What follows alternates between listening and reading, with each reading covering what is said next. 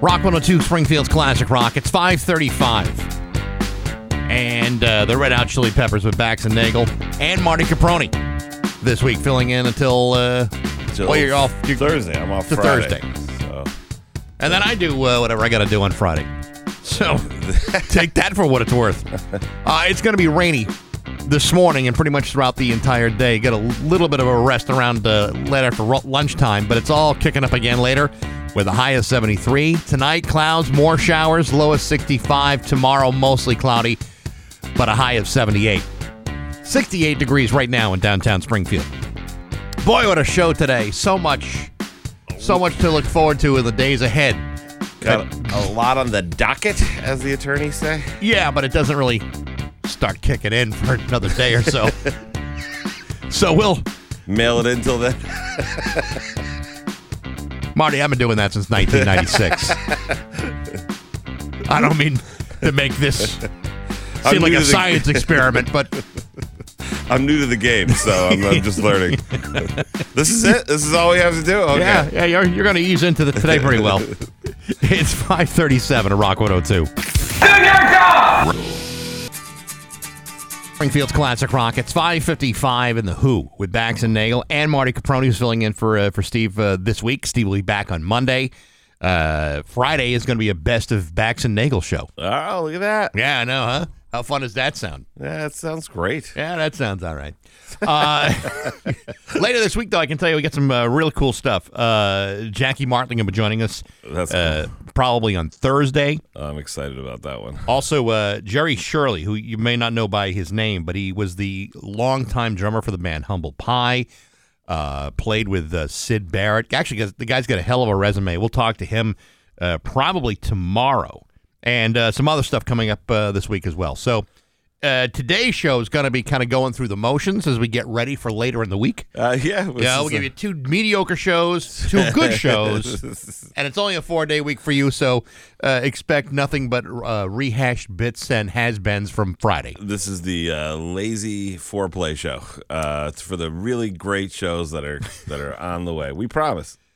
Some shows won't give you one good show more than once a month.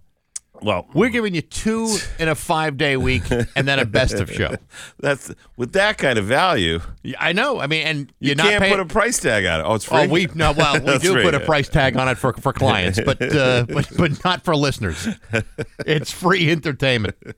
Um, yeah, I'm I'm I'm sitting here uh, looking at the the rest of the week, trying to find what the weather looks like, and uh, I have no clue. It just looks like natural disaster. Everything is uh, terrible everywhere. Well, today you're going to have uh, rain earlier in the day, uh, remaining cloudy this afternoon, but then the showers kick up again tonight. A high of 73, a low of 65 for tomorrow, mostly cloudy, a high of 78. I don't believe there's any rain in the forecast, but that's what you're looking at uh, on Wednesday, and it's about 67 degrees right now in downtown Springfield. So, I'm excited. We got uh, we got Molly the intern joining us again today. yes, yes, this is her uh, her final week. This is her As an intern, And yeah. she gets to go back to the world of college, and uh, If I knew then what I know now, I know the trouble I could get into. I was just saying that, you know, I see these things like on uh, Instagram where they go, I give you three choices. Start all over at 19, have a million dollars. Like all these, I'm like, you start over at 19. I'm an idiot, but I would know enough to just sit around and hang out until Bitcoin came out. Right. I don't even know what year it launched, but I would just watch the news and they'd be like, Bitcoin. I'd be like, I can buy that for 11 cents a coin. Yeah. I will take all of that. get in early, Mm-hmm. get out just in time. Right. because you would have already known what's going on. I got my million dollars. It cost me one hundred dollars. You know, If I, if you asked me, hey, would you, if you went back to the age of nineteen, do you think you'd uh, the second time around apply yourself more academically? no, And I think the answer to that question is exactly what you just said. Yeah. No, of course not. No. because it's no, it wasn't about not wanting to. none of it mattered. It just didn't really make much difference. you know, funny. I went to college for communications. Immediately when I was graduating, I was like, "Well, it looks like I'm not going to work in communications. this field's garbage."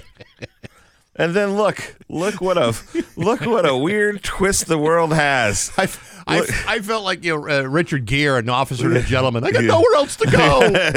well, I, I got out. I was in business, everything else, and then suddenly sharp right turn, and here I am wearing my headphones like a little monkey standing here in front of a mic. eek eek, baby. All you need now is a cup with pencils and a Rock 102 T-shirt. Uh, rest in peace to my uh, my old advisor Ray Oaks, who uh, threw me off college radio three times. It was like it's probably not a career for you. I was like, fair enough. It seems like it's not. I didn't even argue. And now look at you. And now you're, look at you're, me. You're filling in for two fat idiots. I've stumbled into the number one morning show.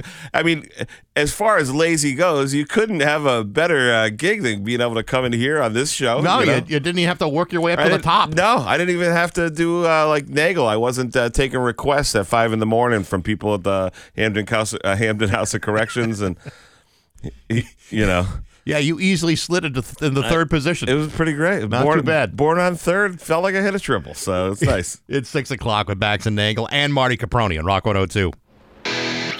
And now, Bax's View from the Couch, brought to you by Rocky's Ace Hardware, your grilling headquarters, Weber, Big Green Egg, Ooni Pizza Ovens, and Traeger Wood Fired Grills. Hey, good morning, sports fans. How the heck are you? Hey, remember the 2009 blockbuster film Blindside? You know, the movie where the lovely Sandra Bullock adopts a gigantic 17 year old football player until he becomes the number one draft pick for the Baltimore Ravens in 2009 with a 23rd overall selection? Well, I do. I also remember how that kid went on to win Super Bowl 47 against the San Francisco 49ers just four years after Sandra Bullock was given the Academy Award for that adoption. Nicely done, Sandy. Nicely done. Of course, here we are 14 years later, only to find out the entire story was total BS. Yesterday, 37 year old retired defensive tackle Michael Oher filed a petition in Tennessee claiming that the entire story was nothing more than a shameless fabrication, a farcical work of fiction, claiming that despite what the filmmakers would have you believe, Oher was never adopted by Sandra Bullock, nor, as it turned out, was he adopted by the woman she portrayed in the film. The petition alleges that in 2004, Sean and Leigh Anne Tuohy tricked Michael Oher into naming them the conservators of his estate just as he turned the legal age of 18. The result of which allowed the Tuohys to assume full control of his finances. The petition also alleges that the Tuohys used that deal to collect millions of dollars in royalties from the film. The money, which uh, went to the Tuohys and their biological children, but not to Michael Oher. And Oher claims that this only came to light last February when he discovered that no such legal adoption ever took place, suggesting that the conservatorship might have been presented under false pretense. In other words, Sandra Bullock might be a dirtbag, or at least at the very least, where so were the money sucking scum that she portrayed in the movie. Personally, I'd not, rather not uh, drag Sandra into this situation because, frankly, she's got enough going on in her life right now. But if these allegations are true and provable, then you are looking at a couple of lowlifes that took advantage of a young man who didn't have any idea that the people he thought he could trust were in fact the people he could trust the least. And that, my friends, is why I have always insisted that my parents provide me with notarized documentation before I sign anything from those people. But hey, enough of my yapping. Sports brought to you by Rocky's Ace Hardware. Breakfast goes outdoors with the Blackstone Outdoor Griddle from Rocky's. Bacon, eggs on a Blackstone, steak, chicken. Oh, hell yes. Griddle anything on a Blackstone. Now 350 bucks at Rocky's Ace Hardware. Plus, you get the five-piece stainless steel griddle tool set free. I'm back. That's my view from the couch. Rock 102. Sp- Rock 102 Springfield's Classic Rock at 613 and Blue Oyster Cult with Bax and Nagel and Marty Caproni and Molly the intern. We're all here today. Steve is back on Monday. Uh, you're here until uh, Thursday. Uh, yep. Uh, Friday, Molly. Uh, it's My last day. just you and me, Molly.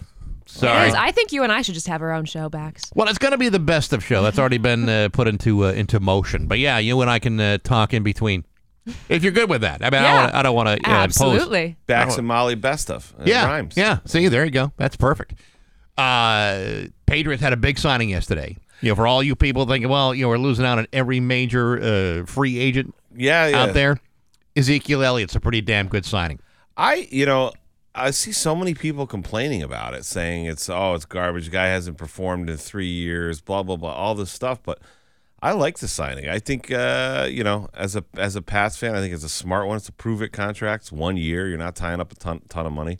Six million at at the absolute best, and if he performs at that level, you don't even care about the six million. Listen, it, it- the guy ran up to a thousand yards the year before last. Yeah. Last year he was down to like you know 870 yards. But you know, the the fact of the matter is, a lot of things could could be at play there. I mean, Right. the offense may have changed. You know, there may have been you know different responsibilities. You know, whatever it may be. I don't necessarily think that you know one soft year is indicative of what the guy can do because he can still. You know, he can still block like his ass off. He can still catch footballs. He can do he can do all kinds of stuff. Even if you use him as a, and this might be the uh, Belichick idea too. Even if you just use him as a blocking back because he doesn't have the the uh, legs that he used to, uh, it's a pretty it's a pretty darn good signing then because you're not paying the max out on the contract and you got a guy who's, for lack of a better word, disposable. Yeah, you know. But and you I- got him on, on a one year deal, right. And the the base salary is two million. Everything else is a signing bonus and incentives. I mean, how crazy is that? Yeah, it, it doesn't it doesn't hurt their salary cap very much at all, and you get a guy who, frankly, is a three time Pro Bowl running back. Right. And and now you got someone you can use as another tool too, because who knows what he's got up his sleeve for offense. You know, I, I like this. I don't know why people would be uh, upset with it. You know, you know what it is? I think a lot of it is uh, is this. For whatever reason, and I'm not sure I I I'm buying this, but you know, no, no one's consult. I'm not getting phone calls from Bill Belichick for consultation. Sure, hey, sure. Baxi, what should we do next week? Uh, what do you I don't know. Um, but the roles of of running back, uh, that position has changed kind of a lot. There's less emphasis on a running back. right. And that kind of started last year, where running backs, you know, weren't being used in the same way. It's now a passing league, and Right. you've got all these excellent quarterbacks who are now, you know, throwing it out rather than handing it off.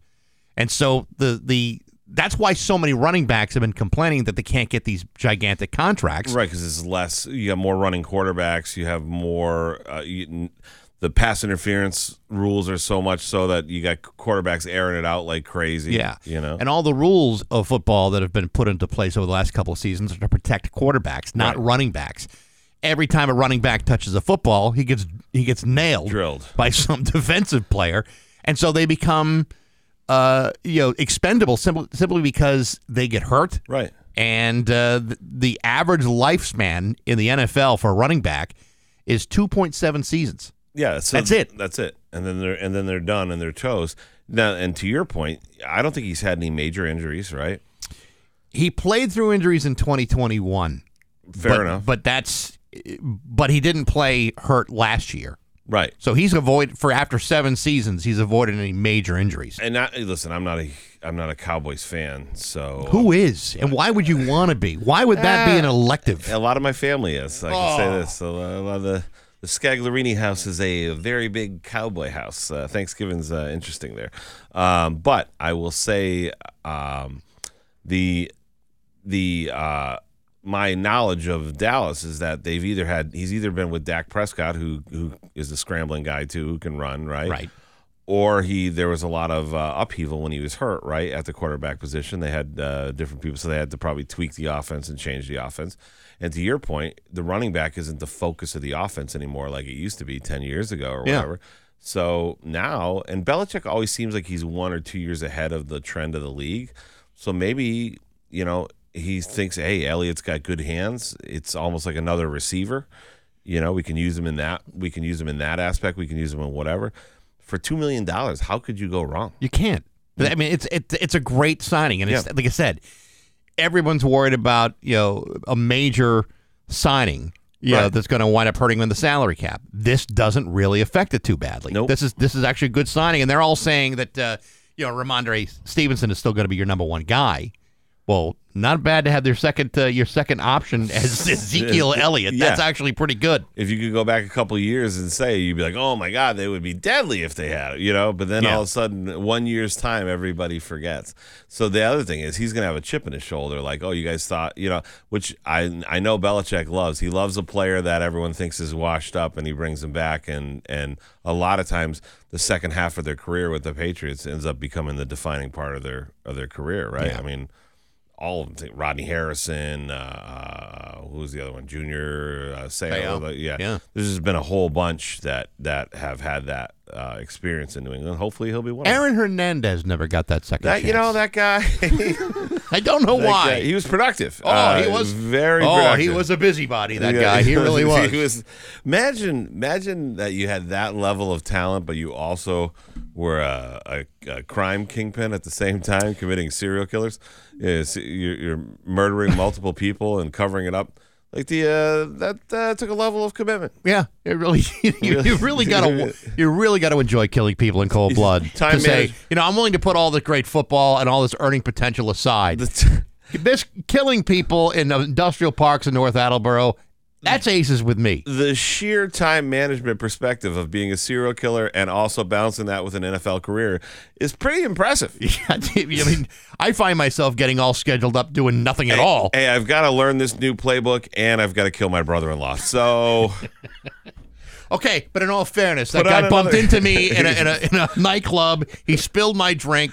You know, something had to give. put on another coffee. I got to pick up this new offense and the uh, new laws about uh, where to dispose a body, or you know, uh, it's that that.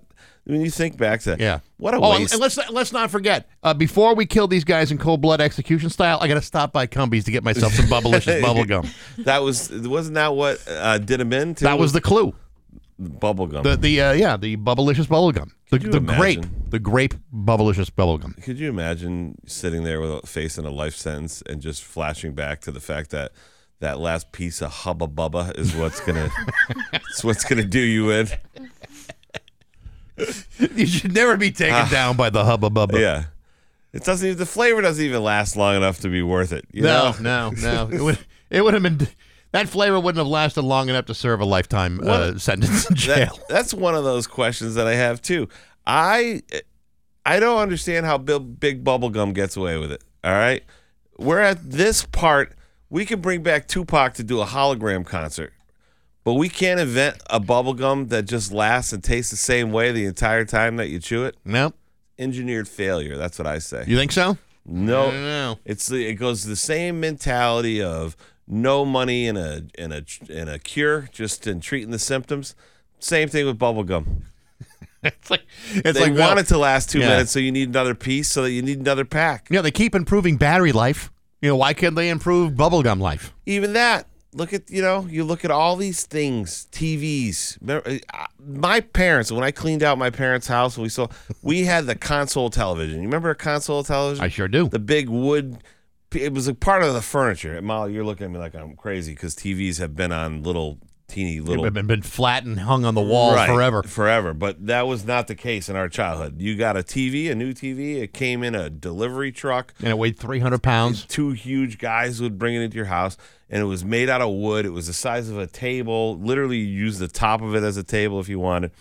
But my parents' Sylvania TV Mm-hmm. still worked like the day they got it. No kidding. 30 something years later. And I talked to some of my friends and they're like, yeah, we got one of those in my parents' basement. Still works, still works, still works. Everyone's now you go out, you buy one of these uh, super it's a 4K, 1080, 6P, hologram, 3D. I, I have, I go through them. It's six years, got a new TV, new Yeah, TV. for practically TV. nothing. Right. Couple hundred bucks and you're done. But that's how they trick you. They trick you the practical nothing part.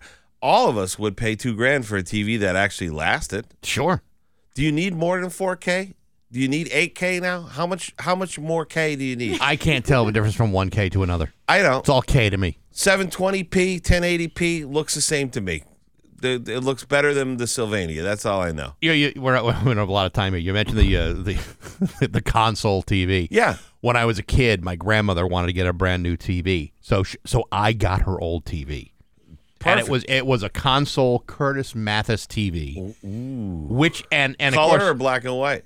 oh in living color of Oh, course. that was big. That was big stuff. Let me tell then. you something. I have Molly I, doesn't even know about black and white TV. Look at her. let me let me get into something you also have no recollection of and no way of understanding. The only thing that ever got played on that TV was my Atari. Oh, So Atari. I the had regular Atari. Atari. too. Yeah. Oh yeah. we with- do have an Atari. You, You do? have an we Atari? do. Really? We do. I we hunted one down for my dad for like a Christmas or something, and he was like a six-year-old boy on oh, Christmas. yeah, he Oh, man, was so dude. excited. Let me tell you something. I played like Asteroids or Missile Command for hours on that TV. We so we always had a good relationship with our neighbors. So my neighbors, the Keatings, right? There's three boys. Like our families always hung out, our moms and stuff. We they had the Atari, and then my brother and I we got the the in Intellivision, television. which Oh, remember had yeah, the I little do. disc that you Yeah, did. I Right? remember that. And then and then my buddy Brian, who was the youngest brother uh, for the Keatings for Christmas, he played it where he got the ColecoVision. Oh, I forgot about the so we had ColecoVision. access to Atari and television and ColecoVision. That's totally Those badass. we were living we were living the dream in the yeah. neighborhood. I was kind of in a competition with my, my next door neighbor. This kid Paul lived next door. Yeah. He had uh uh what was it called? Odyssey Two. Oh, it was, I remember it was Odyssey. it was like Pong With the a- paddles. Right, but a little, bit better. than Pong. Yeah. And so I got the Atari. So I was like, take that, bitch. Atari was Yeah. the Atari was the you had Atari. You were big stuff back there, Oh. like eighty one. Dude, you have no idea how cool Oh. that was. And And, you know, then- and the way you get like the carpal tunnel syndrome Oh. by playing with that jig, that joystick. I mean, yeah, I, w- I got that.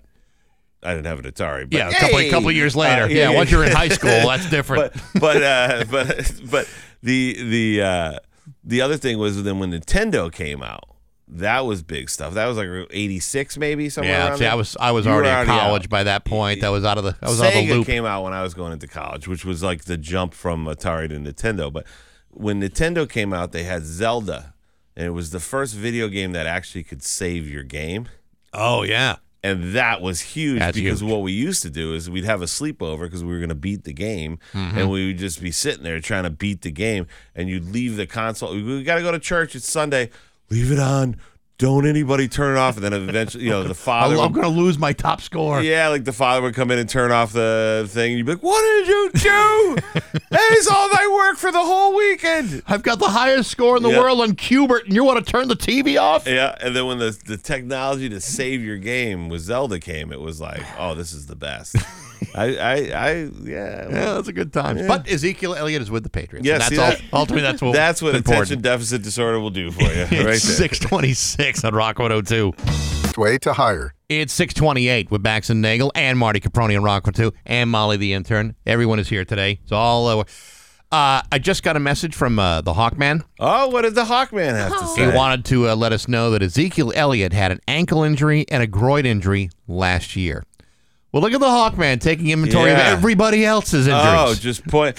He who uh, should cast the first stone, Hawkman. yeah, no kidding. You're Yeah. looking at everyone, how everybody else's uh, medical calamities are stacking up.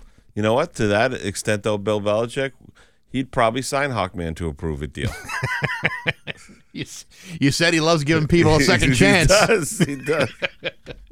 But I even think that uh, the Hawkman may have aged out of the NFL at this point. At this point, Yeah. uh, that would be the problem right there. is the Yeah, it's just it's the age. It's the age. That's it. Maybe too old.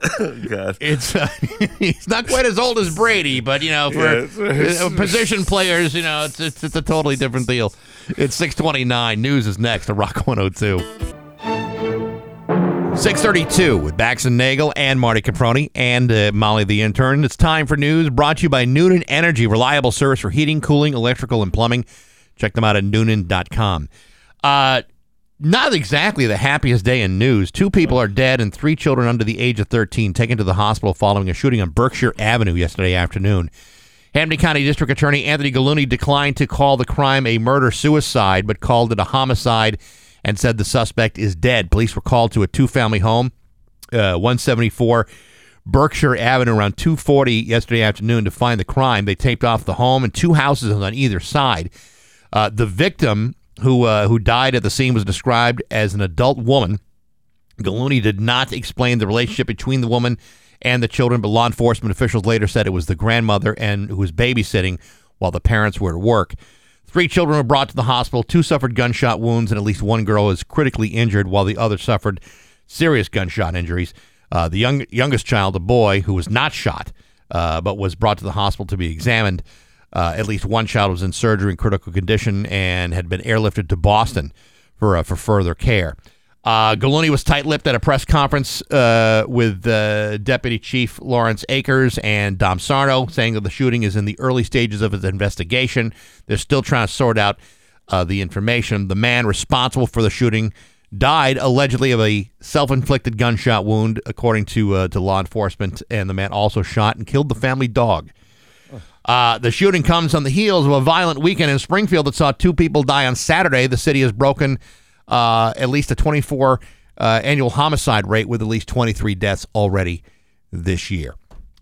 Uh, the governor was in town, actually in the area yesterday. She was in uh, Holyoke three years after uh, the COVID 19 outbreak of the Holyoke Soldiers Home resulted in at least 76 veteran deaths. And they are now talking about a $483 million facility that will house 234 long term care beds for the state's medically vulnerable veteran population. That's according to Governor Healy's office. Uh, the new home is expected to be completed in the summer of 2028. And uh, 234 beds, eight stories. Each floor will have three houses with 12 beds each, communal spaces, uh, nursing support. Uh, there will be options for residents to have roommates, but you know, in the old building, you were having as many as five people That's in a why single there room. was so much uh, the COVID outbreak, right? That's exactly it. Be a 350,000 square foot building that'll hold a chapel, and the campus will be including outdoor gardens, a memorial uh, highlighting the veterans who died during the pandemic, and a pavilion to host physical and occupational therapy sessions. So it's good to to know that uh, they're finally going to invest real money uh, in this facility because, yeah, that was a good deal of the problem is that it had been Right. You know, between this and the Soldiers' Home in Chelsea, which was a smaller facility, Chelsea got all the uh, the extra funding. Holyoke got nothing. It's one of those things that always bothered me that uh, it seems like the veterans, like we ask so much of them, and then we just drop the ball with stuff like that. You know what I mean?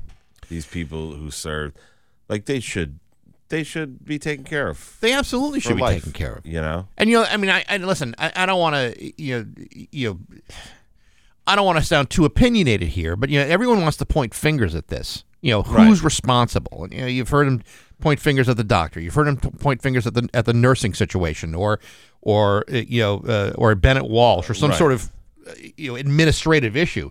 The issue really boils down to the state of Massachusetts that refused to Or the Put money into this, or or the, the- right. the federal government. You know? Exactly. That kind of money should have been going to this facility all along so you would not have these kinds of problems. So that they actually care for the people who who were in there. I always, I always to, you know, uh, that's the whole point of government, right? Is to is to work for its people, and you see some of the money that gets spent on like wacky stuff, you know Yeah. what I mean, that no one's asking for, you know.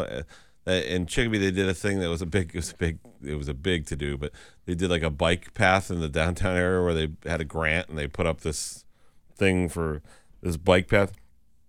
I think everyone's problem was like everyone was like, no one asked for it. You know what I mean? No one, no, one, but like I think everyone would agree that like taking care of veterans is a real good idea. Yeah, well, you know, they uh, they worked hard for us. The least we could do is show some level of Right. uh, appreciation to them. So it's good that we're it's good that we're doing that. I guess. Yeah, You know? and and, and uh, you know, it sounds like the uh, the new facility will be uh, will be a pretty decent one. Uh, the governor has been uh, pretty busy over the last couple of days. Uh, she declared uh, or reiterated a state of emergency after Massachusetts shelter system reached its full capacity for migrants. In a letter to the uh, U.S. Secretary, the governor is adding shelters every week, currently seeking $45 million each month on programs for these families and create more space, but it's getting difficult to meet the rapid demand. The governor talked to uh, 22 News yesterday about her next steps to house migrants in the state. Uh, and she said uh, the need for expedited authorization to get these migrants uh, these migrants working. We continue to see significant numbers to whom we all want to work and continue to uh, to be challenged in efforts to ha- uh, challenged in the efforts to have them. Uh, there is housing in at least 80 communities throughout the Commonwealth. Healy is fully committed to funding programs to house migrant workers in the state, but she emphasizes that the the public to to the public these migrants are here to work. That's you know what she's really pointing out. That's not people looking to just you know bleed off the system. They want to contribute and uh, and actually get to you know get you know work while they're here. Uh, let's see here. This is uh this is interesting. Uh, a new study has ranked the best states in the country in which to live. Uh, the personal finance website Wallet Hub, so you know it's a scientific stir, uh, survey. Rele- Wallet Hub? Wallet Hub released their 2023 list and indicated that Massachusetts ranked number one on the list of 50 states in which to live.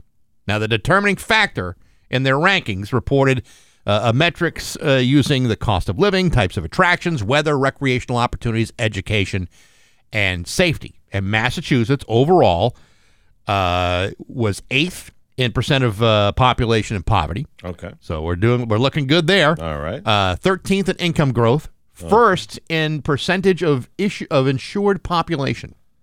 Well, yeah, that's because the, mass health. government require. Well, and the government requires everyone to Yeah. get in mass. Yeah. Okay. Second uh, uh, percent of adults in fair or poor health. Okay. Okay, so we're doing all right there. So sorry about that. Yep, I moved the needle on that one. I'm sure. You're- you're- that's right. You're My you're, bad. You're busting the curve. My bad. uh, and 10th in restaurants per capita. Uh, other states among the top five included New Jersey, number two, New Hampshire, New York, and number four, in Wyoming at number five. I mean, there's nothing more you and I like to do than talk about restaurants. Well, you know what? Uh, we have a share of restaurants in the state, but you know, uh, so does every other state in America. You know, people Sure. all across this country have to eat and do. You know, uh, this is a restaurant unrelated note, but to this story, Yeah. because they're opening one in Massachusetts. I don't know where, but I saw the the headline when I was going through news uh, the other week. Because even when I'm not here now, I shuffle through the news like I'm gonna somehow be called upon to talk about a story, and uh, the Sally's Pizza Yes. from New Haven, yeah. are branching out. There's Sally's locations now. They're making them in Connecticut. and Well, now Pepe's has been has been uh, Pepe's is ahead of the curve. They've Yeah. already got them. They've already got a couple of Mass or whatever. But now Sally's is coming to Mass. So uh, last Tuesday, I did a show down in Stamford, Connecticut. And my buddy Joe uh, Garrix, my old podcast host, it was his show. And he's like, hey, why don't you come down early and meet me at Sally's? And I was like, oh, where? And he was like, in Stamford. I'm like, they have a location. He's brand new. They just opened. I went in there with a real, uh, you know, critical eye because Yeah. the pizza better tastes like Sally's Pizza does on Wooster Street there in New Haven. Unbelievable experience. really Unbelievable. I as good. Or exactly, or or not much different. really. Sometimes the Pepe's can be a little bit over the map. It's still always good everywhere you go, but sometimes you'll you get like a Pepe's in Manchester won't take taste sometimes as good as the Pepe's at Mohegan, or which won't sometimes taste as good as the Pepe's at New Haven. Although I've had, I mean, listen, I'll eat Pepe's anywhere. It's great. It's Yeah. great piece. But I'll tell you what, this Sally's, what a job. You know, I don't know if it's an intentional uh, thing, but I rarely go to New Haven uh, for recreation uh, or fun. I just no my uh, my the the bulk of my New Haven experience over the last twenty five years has been the train station Yeah. or to return things to IKEA, and that's pretty That's it. much that's it. You never that's, just go down and get yourself some ghost guns and a slice? consider the ghost guns, but um, but we've got them right up here, and I'd, I'd rather buy local. But uh, you like IKEA? Do you like the you like going to the IKEA? if I've got something specific to buy, like for example, when I uh, was uh, stocking up my sad divorce guy apartment in Chicopee, Oh, you would. um, I could have gone to any number of discount furniture s- retailers. sure. Um, but there's just something about vague instructions and an Allen wrench Sweden that was said- calling. it says to me, I, have I've got to go Scandinavian, and I've got to go to IKEA, if uh, for no other reasons but for the Swedish meatballs uh, at, at the uh, at the uh, at the at the food court. So uh, yeah, I'll I'll uh, I bought some bedding. Uh, I bought some uh, a couple of chairs from look at IKEA. Oh yeah, I there's nothing about going in that store that appeals to me because I, uh, I I always get lost. I can't even get out. But the only thing that appeals to me is I like the meatballs. Yeah. And I get that uh, that stuff. What do they call that the little lingonberries. a lingonberry sauce. Yeah, that's good stuff. I get some of that lingonberry good. and uh, my meatballs. Yeah, I love it. That's but but as far as going down to New Haven, Yeah. for the fun and thrill of going to New Haven, No, No. it's not your thing. No. We've been talking about it. Let's like you know, let's let's let's stop being, you know, resistant and let's just go down there and and, and grab a pie And have and an open mind. have an open mind. You know, because I mean, listen, you know, there's plenty of great pizza places around the area. Yeah, that I'm all happy with. You know, I'm all happy with going there. But you know, sometimes you want to you want to make a big deal out of it, and maybe spending a day in New Haven sounds like a great thing to do. I used to go down because uh, Joker's Wild Comedy Club was in New Haven. Oh, yeah. uh, friend of the show, Pat Oates. That was he. That was his he place. ran that. Yeah. Um, and uh, it was fun. It was owned by a guy who may or may not have ran a motorcycle gang. Uh, it was a. It was a. But it was a cool little comedy club. Yeah. And it was right on Wooster Street, right there in the little Little Italy area. And the first few times I went down, it didn't. I didn't even know anything about the lay of the land. I barely even knew about Pepe's Pizza, you know. But it was right down the block. But I was like, one day I told my buddy, I go, oh, I go, you gotta go with me over to this pizza place across the street. It's really good pizza. Yeah. He's like, wow, this is good pizza. So then my cousin shows up at the show. My cousin's like, uh, he's like, uh, did you eat yet? And I said, yeah, you know, I already ate across the street. And he goes, oh, you went to Sally's. I said, oh, you know it? And he looked at me like, yeah, you idiot. Everyone in Connecticut knows it. It's like the best pizza. It's Right. like Pepe's and Sally's is the best pizza. And I was like, oh. And then from that point on, I learned that that little area, that little block, is kind of like uh, it's a it's a cool place. You can go down Yeah. there and hang out. Yeah, You, we're- you kill it. You should go down on a Sunday afternoon or something. I yourself know. a pie. I- you know, here we are. You know, we you know we'll we'll drive an hour and fifteen minutes up to Vermont. We'll drive two hours to to to New Hampshire. Did you ever go to the Vermont But- but- Country Deli? Uh, been to the Vermont Country Store. Mm, It's in Brattleboro. Uh, no, not to the deli. Okay, no. well, But you- but but the idea of driving an hour, eh, like fifty six minutes to New Haven, seems to be oh God, why would I want to do that? Well, I got to tell you, I learned about the Vermont Country Deli because uh, Nuno, uh, my my buddy who owns View Street, uh, Mm-hmm. Nuno and Ed, he had the Instagram of it. He had he brought in some of the Vermont Country Deli. So then I started looking at Instagram, and I was like, you know what? I'm stopping there the next time I'm uh, on my way north, going through Vermont. Okay, Did not, did not disappoint. really Oh, my lived up to the expectations. Amazing, amazing. I'm it's worth the drive. All right, well I'll have to uh, I'll have to reconsider that. Yep. Uh, the Pioneer Valley forecast: rainy today, uh, remaining cloudy this afternoon. A high of 73 tonight. Clouds, more showers. A low of 65 tomorrow. Mostly cloudy and a high of 78. It's Mornings on Rock 102. Rock 102 Springfield's Classic Rock. It's 652. And the Eagles with Bax and Nagel and Rock 102. It's going to be, uh, well, the uh, the weather, rainy today. Uh, it's going to remain cloudy through this afternoon, and the rain kicks up again uh, late this afternoon. Throughout the evening, uh, high is 73, low is 65, and it's currently, excuse me, 68 degrees right now in downtown Springfield. Uh, let me see here. Oh yeah, I want to mention this. Uh, musical podcast Oh, this yeah? week. Uh, great response so far early on for Andy Shernoff. He is the uh, the Columbus of punk rock. That's my favorite. That's What a tagline that is. it's a great tagline. He was the uh, he was the the lead singer, guitarist, and uh, primary songwriter for the band called the Dictators.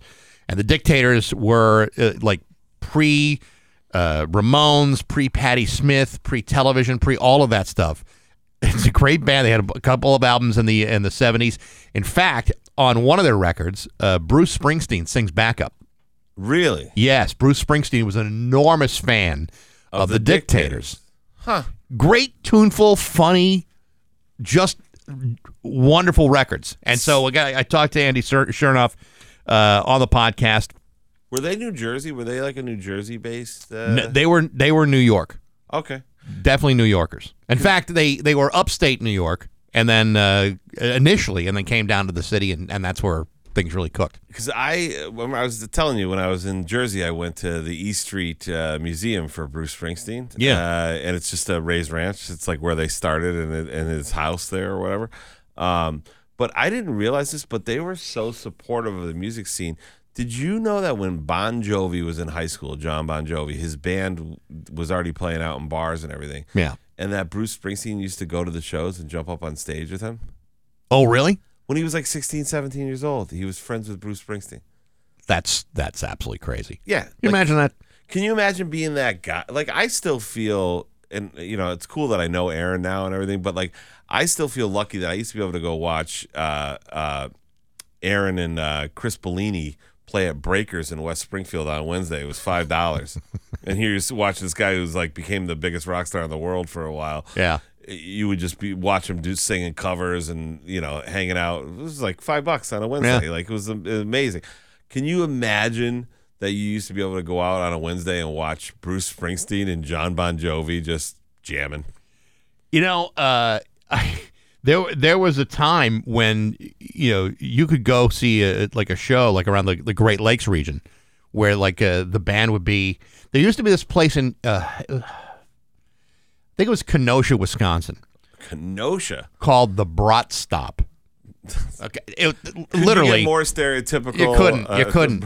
But the band that would that would show up like and play every week, Yeah, unannounced, was Cheap Trick. that's see, It was- they that's were like cool. the house band for That's this so place crazy. because they would they would drive up from Rockford. They go to from Rockford, Illinois, to uh, to Kenosha, Wisconsin. They and they would play there all the time. This is like you know pre-fame. Uh, so cheap cool. trick, but they were they loved that place so much they keep going back all the time and would play shows completely unannounced. And Cheap Trick would just suddenly show up at the Brat stop. Look at look at Molly just looking at us like we have two heads because she's like, what? Who are these bands? These are bands who are older than your father. I know Jon Bon Jovi and I know Bruce Springsteen. You do Really? Yes. now. What do you listen to for music? Taylor Swift. No. No, Wow. Not okay. So What, like you got a problem with with, with I TT?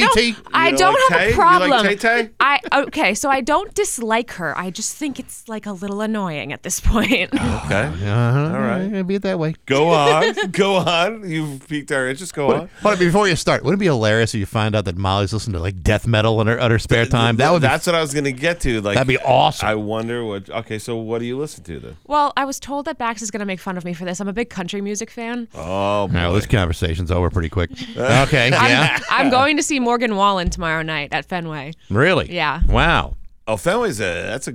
I mean, you go. It's like baseball. You no one goes to see the Red Sox and they're doing bad, but you go to Fenway.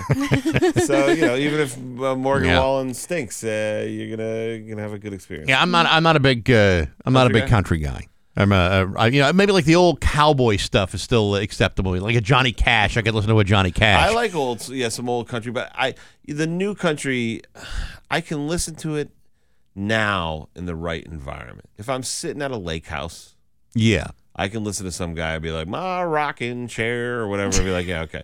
But it's so formulaic now to me that sometimes it just gets me. It's it because it feels like it's just selling this Americana. Molly, are you gonna get, let him get away with that? Go ahead, go after him. Go after him. Don't let him get away with that it's junk. that you listen. I'm not. I'm not so you, at least it's music.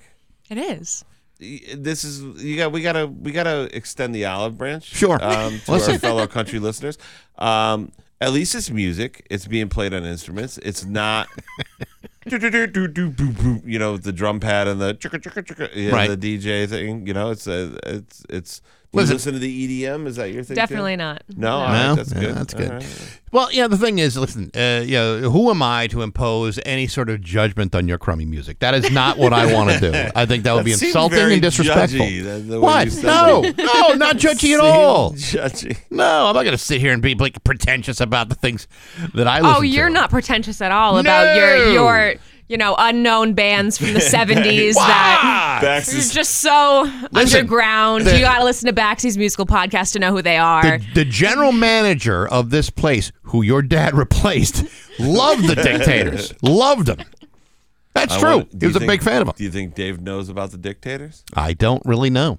Unless, I probably not. probably not Probably not, but still, uh, check that out on all the uh, the uh, current uh, podcasting platforms. All brought to you by Z&M Home Buyers, znmhomes.com. There you go. That was a really solid. Pretty smooth, huh? Oh, yeah. I might, I might, I might last in this business. Hey, hey, Molly, who are your? F- X's View from the Couch, brought to you by Rocky's Ace Hardware, your grilling headquarters, Weber, Big Green Egg, Ooni Pizza Ovens, and Traeger Wood Fired Grills. Hey, good morning, sports fans. How the heck are you? Well, folks, here's something somewhat notable. The New England Patriots have gone and locked up free agent running back Ezekiel Elliott to a one year contract after spending his entire seven year long career saddled with the Dallas Cowboys. In signing with the Patriots, Zeke gets a $3 million base salary, a $1 million signing bonus, plus he'll have the potential of earning an additional $2 million with incentives. And having done the complicated mathematical equation twice, this one year contract could pay him as much as $6 million. Go ahead, check my work. Now, at one point, Ezekiel Elliott was the most feared running back in football. Three time Pro Bowl selection, has been blasting through defenses for years, posting 1,000 yard seasons three times during his career. And is expected to be a compliment to Rhamondre Stevenson when the regular season begins in just a couple of weeks. But the question has to be how much does this guy still have left in the tank? Last year, by comparison, Elliott posted the worst numbers of his career, going from 1,002 yards, 1,002 yards in 2021 to 876 last season. Does that really mean anything? Hard to tell. All I can tell you is that the average career for an NFL running back is about 2.75 seasons uh, for a full career. Ezekiel Elliott has lasted three times that long. But if you're looking to add depth to your offense, your offense by adding a guy who can pass protect, catch a football, and still bulldoze his way through a few yards at a time, and you can get him without screwing up the salary cap, well, then that's a damn good signing. And for those of you who are hoping the Patriots would land a top tier free agent during the preseason, this one should be enough to shut you up for a minute or two. Personally, I like the move for the Patriots. Even in a down year, Ezekiel Elliott is still a great player. Better yet, he actually appears to be excited to be here. Will he be excited when the contract expires a year from now? How about we worry about next year when it happens? You know, that way we can uh, see what he can still do at 28 years old, other than, other than getting ahead of ourselves. But hey, enough of my yapping. Sports brought to you by Rocky's Ace Hardware. The paint and stains come in cans. The know-how and service comes in person. That's why you go to Rocky's for paints and stains. Good people, paint people, and rock solid service in the paint department at every Rocky's Ace Hardware location. I'm back. That's my view from the couch. Rock 102, Springfield's classic rock. Rock 102, Springfield's Classic Rock. It's 7 11 and Tom Petty with Bax and Nagel and Marty Caproni and uh, Molly, the Molly the intern. intern. What's her name? Sorry about that eh, on Rock 102. It's going to be uh, rainy today uh, and then cloudy this afternoon, and the rain just kicks back in into gear tonight. High of 73, low of 65. Again, 68 degrees right now in downtown Springfield. How are we doing on the TikToks? We're doing great. We're at 948 followers. Jeez, gotta tell you. Uh, What do we 52 away for us dancing Bax. what do we uh, what do we start off at yesterday? Yesterday we started at like 833, I think. Right, and the and the week before that, when when you started with uh, with Steve and I, it was like Before in the I 300s. started with Steve, with you and Steve, it was at 378. Wow.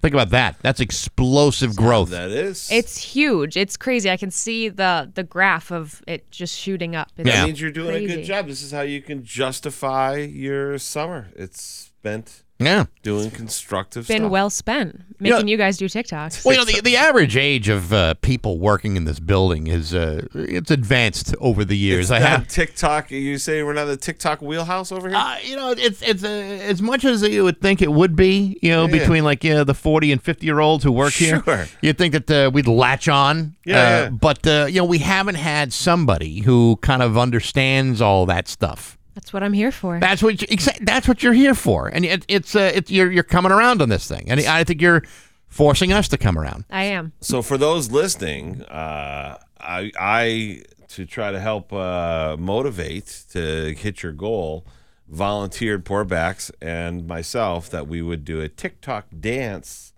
if you hit a thousand followers. And people are taking that very seriously. People are commenting how close Yeah. we are to a thousand, how we got to get there before I'm done. But what I they made a caveat too. I need to hit three thousand on my Instagram, and you know it's slow going. I still have thirty there. So Bax, I have to get thirty on my Instagram. She has to get fifty-two on her TikTok. Right. We might not be dancing. You know, we might be all right. I don't know, uh, Marty. First of all, you you kind of stuck us out there, I you know, putting us in a position where we're going to have to cut some serious rug. I- an unenviable position. Yeah. So I mean, there's uh, there's that to think about, but uh, you know, I mean, listen, if we if, if that's what it's going to take to push this thing along, then that's Right. just what it's going to have to be. Got to be company guys. People are excited to see you dance. So if you want to see Bax and Marty dance, go follow You- Rock 102 on TikTok. Let, let me tell you, you have never seen anything like Bax and I dance. I'm know? sure I haven't.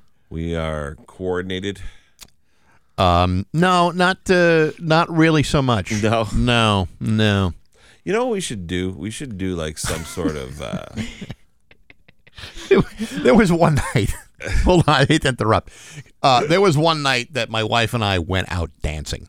oh, you did. You guys Yeah, made we're, a thing. we're not a we're not a big dancing couple. Okay. Well, well we were out one night, and we are at some uh, some club. I don't even remember the name of it. We're out the one night, and I'm dancing. You know, I'm uh, I'm shaking my uh, sh- from Seinfeld? Listen, uh, it was kind of like a dry heave set to music. I was I, I was told by my wife, "Could you please never do that again?" And I'm like, "Well, what did I do wrong?" She's like, "You're dancing like an old man." I am an old uh, man. That's that's as that's as good as these hips and knees will allow me to do. Look, I mean, I don't want to put any pressure on you guys, but I was a competitive dancer for 15 years. really, Really? Yes. no kidding. What did you take? Tap, jazz, ballet, All of it. all of Yep. that stuff. Oh, All of it. Now, when you say competitive, what- what- did it get like real nasty? Do you ever Yeah. like you know, elbow Oh. somebody or you whack him in the kneecaps with a metal stick? take them out before the big recital. Yeah, right. There were definitely thoughts of that. Um, but no, never. It never actually got physical. But dance girls are the worst. Yeah, no they are kidding. so mean. You know what's worse than dance girls? dance Pageant. moms. Dance moms. You ever watch that horrible show? I love that show. you ever see that? Dance moms? I think maybe, or maybe it was the Abby no, Lee Toddlers Miller? and Tiaras is the one I was thinking. it's the most abuse. You know what it is?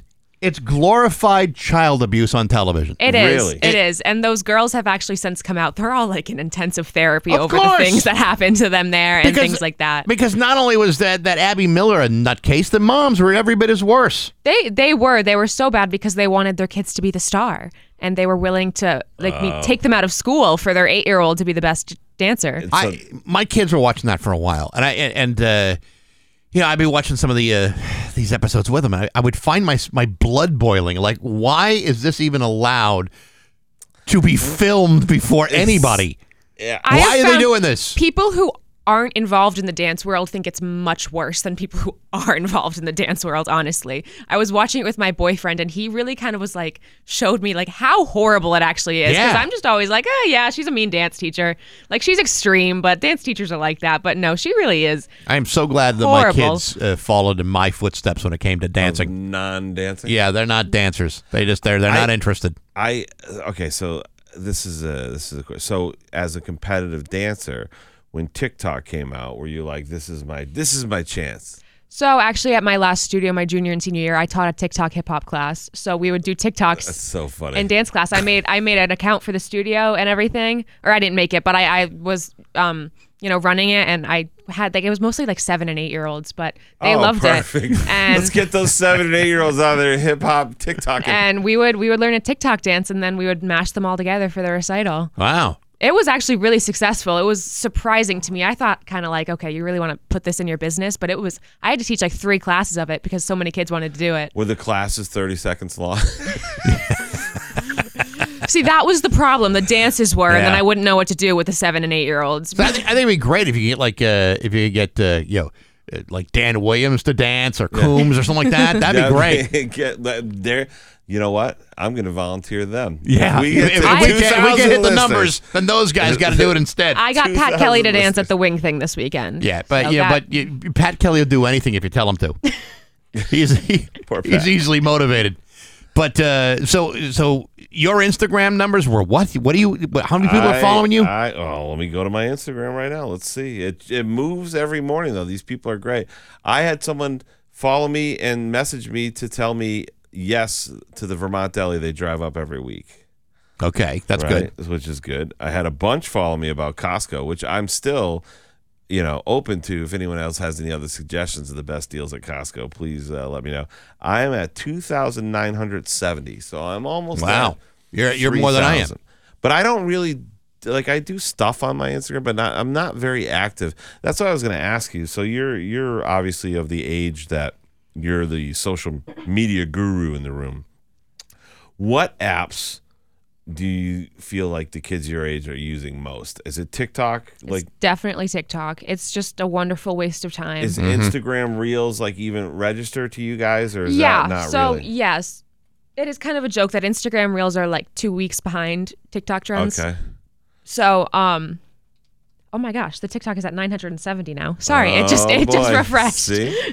oh boy. How are you doing on your MySpace numbers? Yeah. You know, I can't say I've ever Are had you a friend MySpace. of Tom? Are Yeah, you a you- friend of Tom? yeah. Ever do ever do the vines? The the old Vine Vine- Vine. videos? The Vines, I was maybe nine when Vine was no longer a thing. Oh, you missed it. You missed the, So the I- golden Yeah. years of Vine. Uh, the gold the golden years of social eight months media. were beautiful. yeah, Vine, Google Plus, Friendster. I could have gone on all those Oh, things. Oh, good Friendster. stuff. I never, I never. got I don't even that. know what that is. Okay, here's one for you.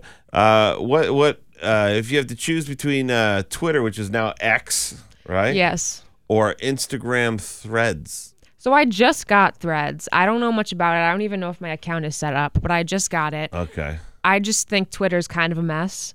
Yeah, you're not Like- a Twitter person. Uh, not not too much, no. Yeah, I'm not. Uh, I I stopped being active on Twitter when everyone got canceled on Twitter. I can't be consistent on uh, Twitter.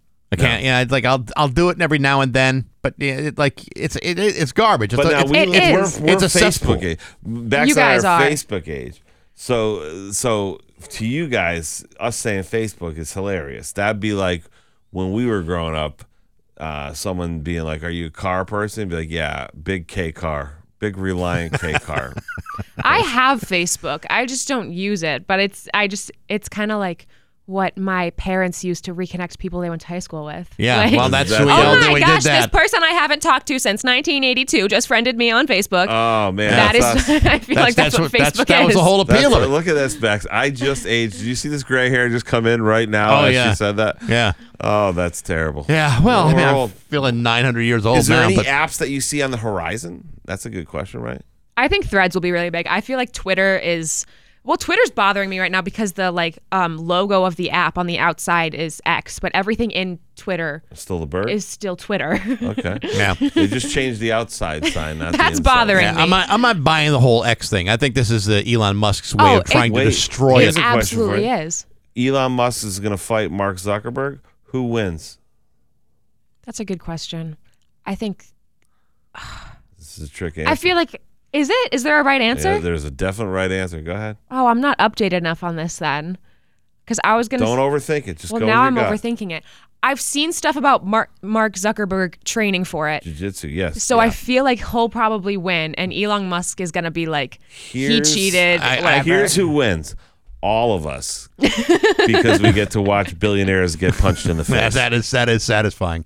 I say uh, if a, if in a steel cage death match, it's got to be Musk. I- got the height advantage. Got the uh, the arm length. He does. He is squirrely. I feel like he will fight dirty. But jiu-jitsu. They'll, they'll both fight dirty. They'll be pulling hair and you know gouging each other's eyes That's out. is, fair. is I think was Musk born in Israel too? That's a good question. Because now you get into a, a, a see. And by the way, full disclosure, uh, we don't ever talk about it on the show, but I would love to uh, if anyone ever wants to talk about it. Uh, I, I was uh, heavily involved in the MMA community because I was a ring announcer for years for You were a punching bag, uh, weren't you? Premier Fighting Championship. How- You were you were, you were a speed bag. no, no, no. But I was the guy being like, "Ladies and gentlemen, weigh in 204 pounds." You know, I was that guy. Yeah. And for years and years, so I, I, I learned a lot about jujitsu and about those things. And when I was a younger kid, I, I did a little bit of uh, kempo back in the day. But uh, the the um, the question becomes jujitsu. I mean, I there are guys who are jujitsu experts Bax that are 125 pounds that could kill you and I at the same time, basically. Sure.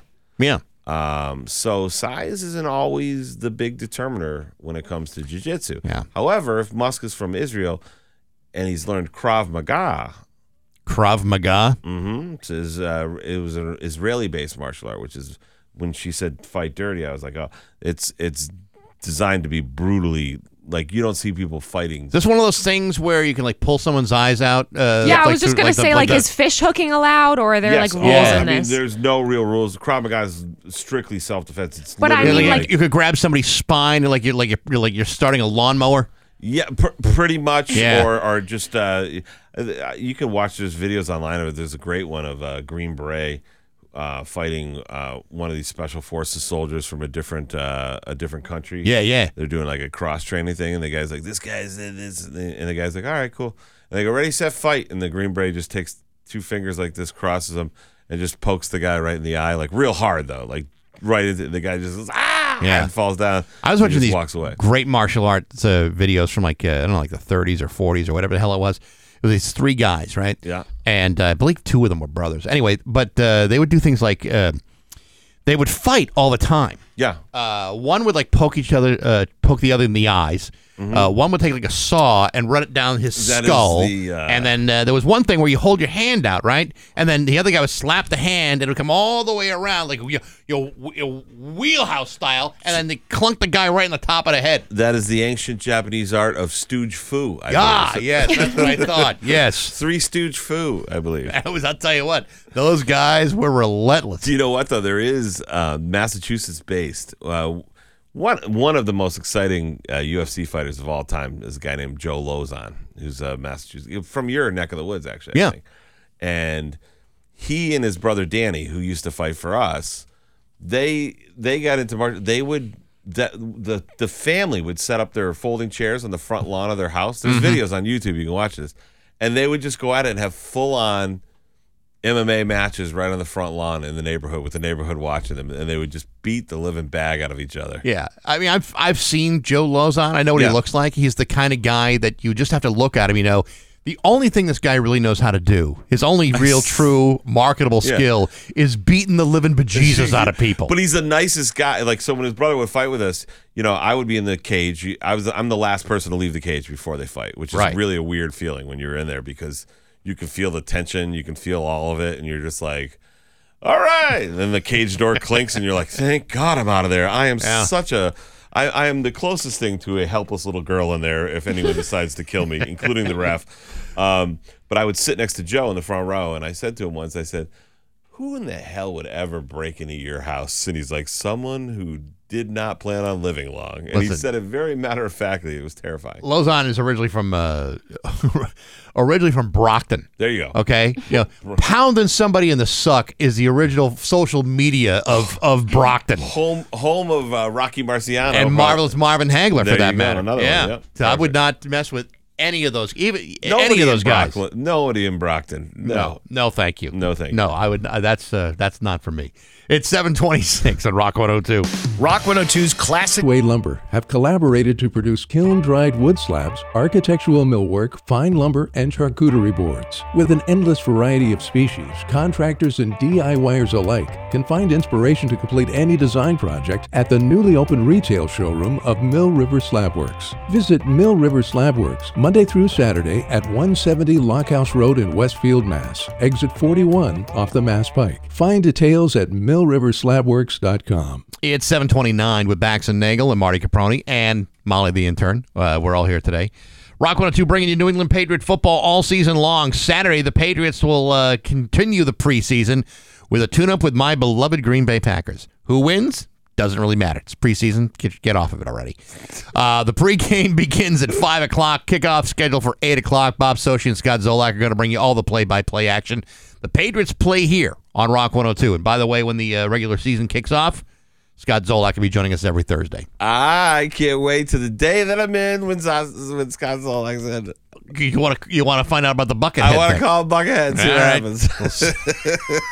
Can you imagine someone told me 20 something years ago his high school nickname and I've remembered it all these years for a reason, I'm sure. Yeah, you know, I'm I'm going to hold back on the buckethead question because I'll wait for you to do it. I want to give you the satisfaction. I'll be the. This is the beauty thing about being the fill-in guy. You know, there's no real permanence. I can just come in and be like, "What's up, Buckethead," and then I'm just out. I just It's disappear into the ether. He has no idea who that guy was last week. We got news coming up next to Rock 102. You have an op. 732 with Bax and Nagel and Marty Caproni and Molly the intern all in one damn room. Can I cut you off real quick? We have breaking news, Bax. Uh, yeah, sure. The TikTok is now up to 980 followers. oh no. Shut up. Get out of here. Really? And, and my Instagram is now at 980 or 22984. So uh, I- you know, I, I let's as you go know, twinkle toes. as you know, I'm not one to shamelessly self promote myself, Yes. but uh, you know, my numbers are somewhere like around 2,400 followers. So you're actually, yeah, I know. I don't, uh, I don't really go out and uh, you know talk about myself in, in a way that How do people not follow you? You know what though? Your Instagram handle's hard to follow. Which one Bax at one, Bax 102. Is that the one you're talking about there? Or are you Well, I talking got two. the Inst- Baxi? I uh, got two Instagrams. One that's uh, primarily focused on uh, the podcast and fun bag. Yeah, yeah, yeah. And then my own uh, personal one, which is more focused on the, the podcast and fun bag. Okay. So- bro. now that we've talked about it, the listeners will find you. Oh, listen, it's not it's not hard to do. It's either Baxy's Fun Bag or Bax at 102. You should surpass me by the end of this show. But if you don't, I want you to not feel bad. You have to understand these numbers I have have been built on, outside of this radio, have been built on doing shows at ra- various dive bars and VFW Oh, yeah. halls No, yeah. all across the Believe Western me. Massachusetts. Hey, listen, yeah, my numbers uh, were established during Rock 102 work releases of the very same kinds of dumps that you you're talking about. Oh, I remember the work release. I remember Oh, it yeah. well. Absolutely. Anyway, it is uh, it is time for news brought to you by Gary Rome Hyundai. Uh, go to Gary Rome Hyundai today. Get zero percent financing on select models. We didn't talk about this last hour, but the death toll from those Maui wildfires rose to at least 99 yesterday, as local and state uh, officials warned that the number could rise, while also acknowledging public frustration from residents still barred from visiting uh, Lahaina. Lahaina. Lahaina. Lahaina. I yeah. You'll have to excuse I me. I believe it's Lahaina. Anyway, uh, according to uh, Governor Josh Green, uh, we know it's frustrating. Stage zero is uh, getting through all the properties where there are those who are for those who have passed. Uh, we'll, we're trying to make uh, the most out of it. Uh, the uh, Maui County Fire Chief Bradford Ventura says that the perimeter of of the fire is cool and hasn't expanded. That's the good news. But there are a lot of people, uh, you know, very upset that uh, power was shut off to protect other properties and it's it's you know I mean there's a lot of questions about what's really been There's going a- on here. Yeah, there's a lot of conspiracy theories from directed energy weapon theories to this to that. I don't know much because I'm an idiot, admittedly, but I do think there are some things that are definitely weird.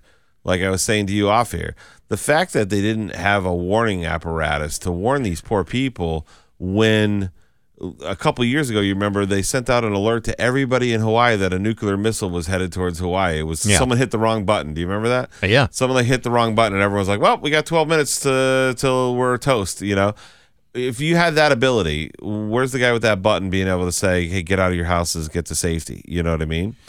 You know, you're on a uh, on a volcanic island. Right. Okay. Bad things can happen on volcanic Okay, islands. fair. I mean, I once saw a documentary where this uh, blended family went to uh, Hawaii, and uh, the father lost uh, lost his plans, and another one of the uh, the kids uh, had a tarantula on his hotel bed, and then uh, their their maid Alice was I- trying to have fun uh, during that vacation too. bell. Oh, you saw it? I bet. di- Was there something about an amulet that was uh, bad luck? Yes. Yeah. Oh, you saw this? I I did. Molly has no clue what we're talking about right now. I thought you were serious about a documentary for like a minute. well, I am. I'm totally serious. It was a, a, a blended family. Uh, Are you talking about the Brady Bunch again? There you go. oh, so you've seen it too? Oh, look at that. Of course. No, well, then, uh, then there you go. Uh, it was a uh, not a great day in uh, the city of Springfield yesterday. Two people are dead. Three children under the age of 13 taken to the hospital following a shooting on Berkshire Avenue uh, yesterday afternoon. Uh, Hampden County District Attorney Anthony Gulluni declined to call the crime a murder suicide, but called it a homicide, in which he said the suspect is dead. Police were called to a two family home on 174, 174 Berkshire Avenue at 240 yesterday afternoon to find the crime. They taped off the home and two houses on either side. This area is just north of uh, St. Michael's Cemetery and east of uh, Central High School. Uh, the victim who died at the scene was described uh, as an adult woman. Gulluni did not explain the relationship between the woman and the children, but law enforcement has since said that she was the grandmother and was babysitting while the parents were at work.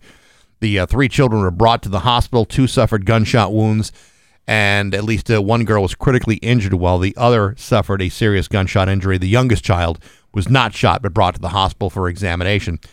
Um, at least one child was in surgery and then airlifted to Boston Hospital for uh, further uh, further care. Gulluni being very tight-lipped at a press conference uh, to talk about this. Uh, the man responsible for the shooting died of a self-inflicted gunshot wound that is according to law enforcement officials. Gulluni said a gun was found at the scene of the shooting, but said it was too early to say who owned the weapon or whether the suspect had a permit to own a firearm. The man also killed the family dog, and the shooting came on the heels of a violent weekend in Springfield that saw two people die on Saturday. The city has broken uh, at least a, uh, a, a homicide rate for the last 24 years, with 23 deaths already this year. Uh, I will say though that uh, one of those, uh, you know, one of our uh, our shootings in 2020 has now been resolved and found with a uh, with a conviction. A Springfield man was found guilty of a murder in 2020. The shooting death of uh, Christopher Fonville uh, has been found guilty. On March 16th, 2020, Springfield police were called into the intersection of Carew and Chestnut Streets for a report of uh, shots being fired around 12:30 a.m. And upon arrival, they found Fonville with gunshot wounds and was taken to Baystate Medical Center. Later transferred to Mass General, where he died the night of March 23rd due to his injuries. According to uh, uh, the DA's office, a jury found 25 year old Isaiah Taylor guilty of first degree murder in the death of Christopher Fonville on Chestnut Street. Taylor is scheduled to be sentenced on Thursday and faces a life sentence without the possibility of uh, parole. You know what's crazy? That murder then occurred because I was just thinking, I'm like, who kills anyone in 2020? Because we were the world was upside down. Yeah. But that murder occurred right at the beginning of the pandemic, and it's just getting resolved now. Doesn't it seem like a decade ago? you know what I mean? Yeah, it does, and it's you know it's really not that long ago, and you know what's really crazy is like when you think about the early days of the pandemic. Okay, so that that shooting happened in March. Right. Things were starting to turn in February. So you're just talking about a matter of weeks. The shutdown happened. I remember I March was 13th. Yeah, I was Yeah. doing uh, I was doing the comedy connection and it was right on St. Patrick's Day weekend was and we were like this is going to be the last show for a little while. We didn't know how long, but we were like probably for a little while at least. Yeah. I didn't go back to school that year after after March 12th. I never went back to school that year. Oh, you were in high school for that, I was. I was Yeah. a sophomore in high school when it happened, and I'm going into my sophomore year of college. now. my my middle daughter Liza uh, graduated in 2020. That so prom was gone, and uh, graduation had to happen in like August. Of uh, and, on, and everybody was distanced, and you can only have so many people. It was a really bizarre situation, but you know, I mean, think about how uh, I'm always, I've always thought, you know, as, it, in spite of its tragedy, uh, it's the most amazing social experiment we've ever seen in in, in maybe history.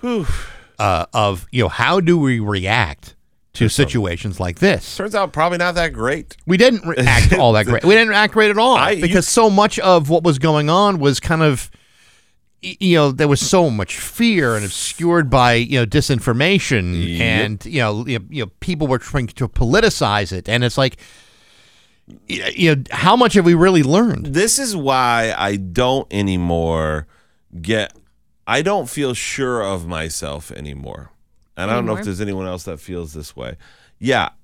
Like when I hear conspiracy people talk about stuff like the Hawaii thing, like when people were talking about that, Yeah, I don't immediately dismiss stuff because some of my conspiracy friends uh, during COVID, you know what?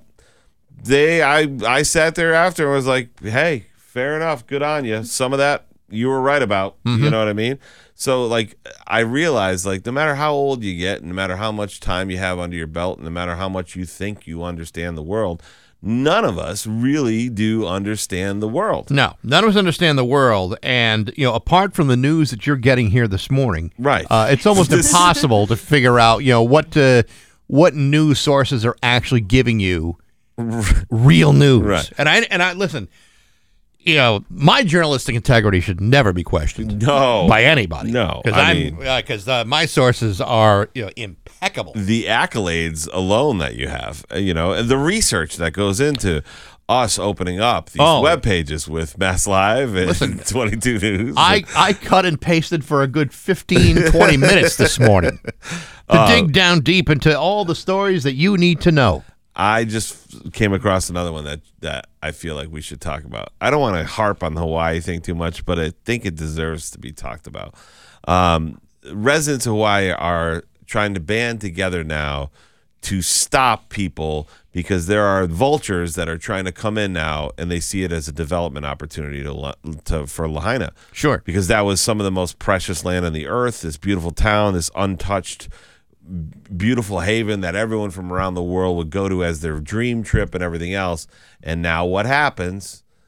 This is where the conspiracy part comes in. This thing burns the ground. Now everybody, all these billionaires wanna wanna come in and buy up. There's some people saying that they was set intentionally just for that purpose. I, and I just read an article of a lady who said she received a Facebook message from a real estate developer immediately offering her uh, money, and she said her neighbors had a group together where they were saying, uh, "Don't talk about selling to anybody. They're they're standing firm and steadfast and not selling, and I think that's a great thing.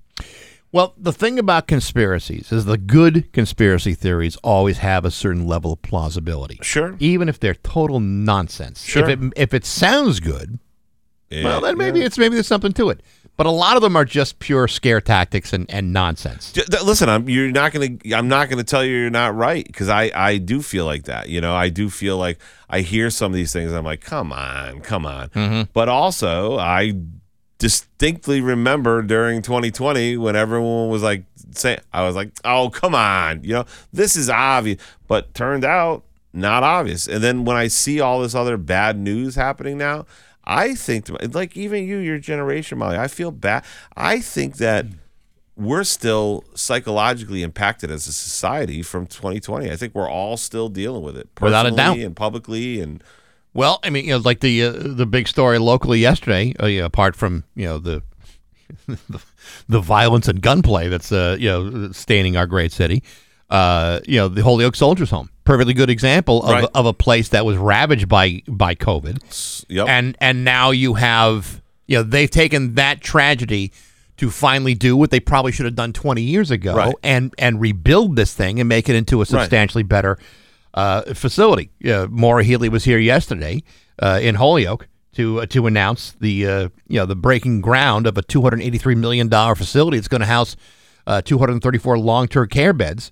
For the state, uh, state's medically vulnerable veteran population, Yep. which should have been done long ago. Sure. And so, you know, out of that tragedy, something is finally uh, you know, positive Right. happening in, in, in place of what uh, what just happened. and that's uh, maybe that's a a sign or a symptom of a slow recovery that we're starting to recover as a society. Like these little things, like you start looking at them and go, "Oh, hey, you know what?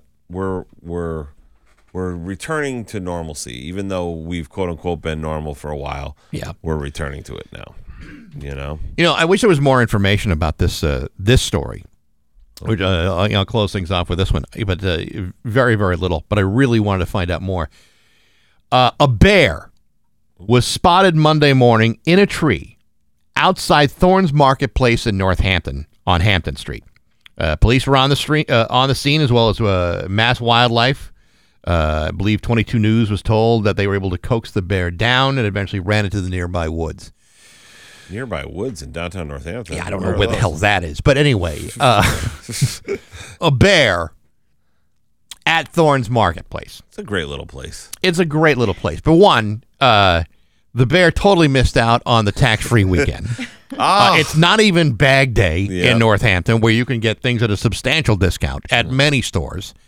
But even a bear with very little understanding of uh, maybe the topography Yeah. or business layout of uh, of Northampton probably said there's nothing to do here anymore. Oh, Now that oh, like the Iron Horse hasn't opened or Pearl Street hasn't opened, the only thing for me to do is to hang out in a tree outside Thornes Market.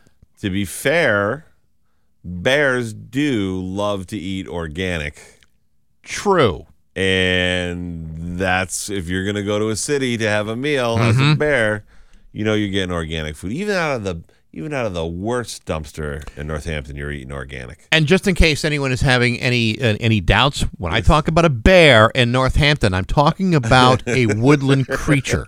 Oh, you're not you're not talking about uh, someone my size with uh, Um, excessive amount of uh, body hair. Body hair or muscle? I no, I'm not talking about that Oh, guy in a muscle shirt. Right. I'm really All I'm talking about an actual bear. Wouldn't you know, the kind of bear with a, a little hat and a tie with no shirt, trying to avoid uh, you know the the the ranger as he's stealing picnic baskets from Look Park. Bear, a bear with personality. I, I when you said that, I just pictured the bear actually wearing uh, like a tank top muscle shirt, like Yeah, a, right. like a pink tank top muscle shirt.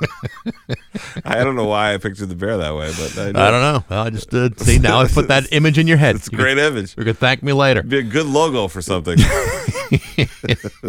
It's going to be rainy today and uh, rainy this afternoon. There'll be a little bit of clearing uh, for a short period of time, but not for very long. A high of 70 tonight. The showers continue, low of 65, and for Wednesday, mostly cloudy and a high of 78. Still 68 degrees right now on Rock 102. Bob's Discount Furniture Summer of Sale. Rock 102 Springfield's Classic Rock at 754 in Journey with Bax and Nagel and Marty Caproni on Rock 102. Uh, Rock 102 wants to send you to see The Machine at Ski Butternut on August 26th. That's a good place to see a show. Yeah, At the Butternut. machine too. Holy Yeah. cow, still doing it. That's right. Uh, enter at rock102.com for your chance to score a four pack of tickets to the show, a $150 Ski Butternut gift card, good for uh, merch or food, and a Sam Adams Red Sox grill. That's the reason to sign up. There you go. Uh, part of the rock, the, part of the classic rock summer on Rock 102, Springfield's classic rock. Now you're you're a big uh, you're a big Pink Floyd fan, aren't you? Oh, That's my favorite band. Is it really? I love Pink Floyd. Even uh, even the final cut? Ah, yeah, but but yeah, but I'm I'm I'm not like a deep cut Floyd guy. You know what I mean? You like the hits? I like the hits. I like I I like some, Mm-hmm. but you know, the people get to Piper's the Gates of Dawn. They they get and they're, they're pulling stuff from the B side and stuff like that. I don't feel like an. I just love David Gilmour to be honest, more Yeah. than anything. Well, uh, tomorrow we're going to be talking to uh, Jerry Shirley, who has been the the uh, has been with like Humble Pie since the very beginning. Yep. But uh, but Jerry Shirley is the drummer for Humble Pie, but also played on both of Syd Barrett's solo records, and he's played with David Gilmour. So you'll get your chance to ask all kinds of uh, Pink Floyd questions. To Jerry real Shirley. excited. I am so. This is two degrees of separation now. It kind of is, isn't it? I hope this guy. Uh, I hope this guy and I form the great bond that Erik Estrada and I did. You know, in that three minutes that we talked to him. Yeah, yeah, because uh, you know very clearly uh, there was a connection between the the two of you that was unshakable. I was telling you this off air. I probably once every three days, I still think of the last thing Erik Estrada said, which is like, "All right, man, keep in touch." I think I'll just be driving in my car. I'll be like, "Ponch told me to keep in touch." we did bond over the. Uh, I should call. Hey, remember the 14th phone interview you did that day? Yeah. Uh, I was the fill-in guy. I'm the guy that mentioned the Moose Club. The Moose, The Moose, Moose Lodge. Lodge. 1849, Chicken Parma Wednesdays. That's me. That's me, baby. Great Moose Lodge. yeah, that's great. But this guy, uh, yeah, well, Humble Pie uh, had the great Steve Marriott who died a, a number of years ago, but also Peter Frampton was in that band. Oh, geez. The Yeah. wah, wah, wah, wah. Yeah, he was That's like one of the nicest guys ever. Peter Frampton is? He's an extremely nice guy. Does he take that talk box with him everywhere he goes? No, sometimes he uh, he actually puts Did it you in do a, an in a interview box. with him and stuff, or did you meet him, or what? Uh, probably interviewed him five times, maybe. Really? Oh yeah, and it, as pleasant as pleasant can be. I see. This is the thing. I think it'd be a great gag if we did an interview with him, but we had him do it through the talk box. That would be great, but I, yeah, you, I no other think radio get- station's done that. I don't know if they have, I, but I don't think he carries it with him wherever he goes. How did you? Uh, how did you like playing uh, in the eighties?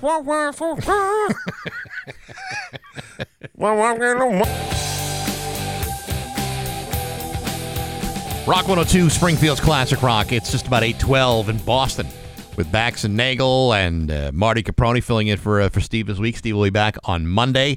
Uh, Marty's here until Thursday, and then uh, Friday is the best of Bax and Nagel. There we go. I don't know how we're going to scrounge around enough uh, for filling four hours of that, but apparently we'll figure something out. Well, between all the vacations, you guys have to have at least three hours of radio time together. Well, to my to, to the best of my knowledge, uh, I don't think there's any vacation time scheduled after this. I think This I'm taking, is sad. yeah, I think I'm taking like one day off, uh, and, and like uh, like the 25th, I'm taking off. But after that, uh, it's uh, right. We're good until December. Well, see So you you're later, just- so- audience. So you're just gonna miss have to guys. pop. You're just gonna have to pop in for the fun of it. Yeah, tell Alex I'll come in one day a week. Yeah, something. he'll We'll do love that. Fridays. We'll Yeah. ma- mail it in Friday. I believe we've been doing that For for, years. years.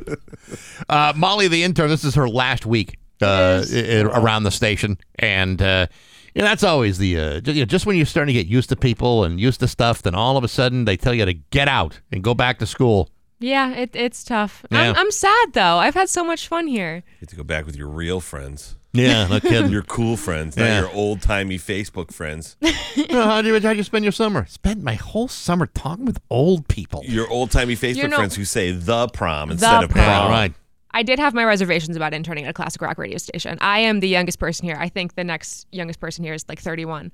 So, and that's across the hall. and that's, she's that's the baby of the outfit. Yeah, that's 31. it. Yeah, so 31. I was I was a little worried about it, but I feel now I No. now I walk in and I'm like, all right, good morning, guys. It's time to make a TikTok. You Well, guys, he- he- here's the thing, Molly, and, and I don't know if anyone's ever ever said this to you, but I'm going to do it. I'm, gonna- I'm I'm I'm throwing caution to the wind.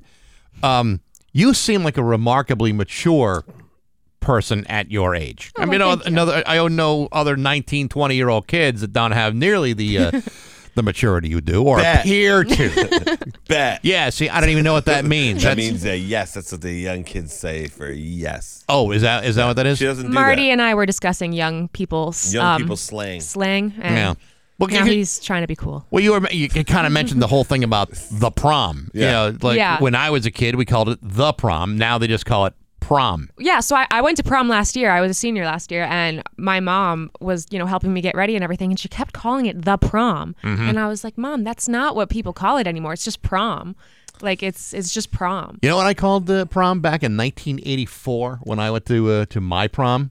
I called it a horrible night that wasn't a whole lot of fun. That's that's what I would call it. Yeah. Did you have a bad prom? Uh, how shall I put this? Did your I- date ditch you Bax? Huh? No. Well, Did you have um, no one to dance with?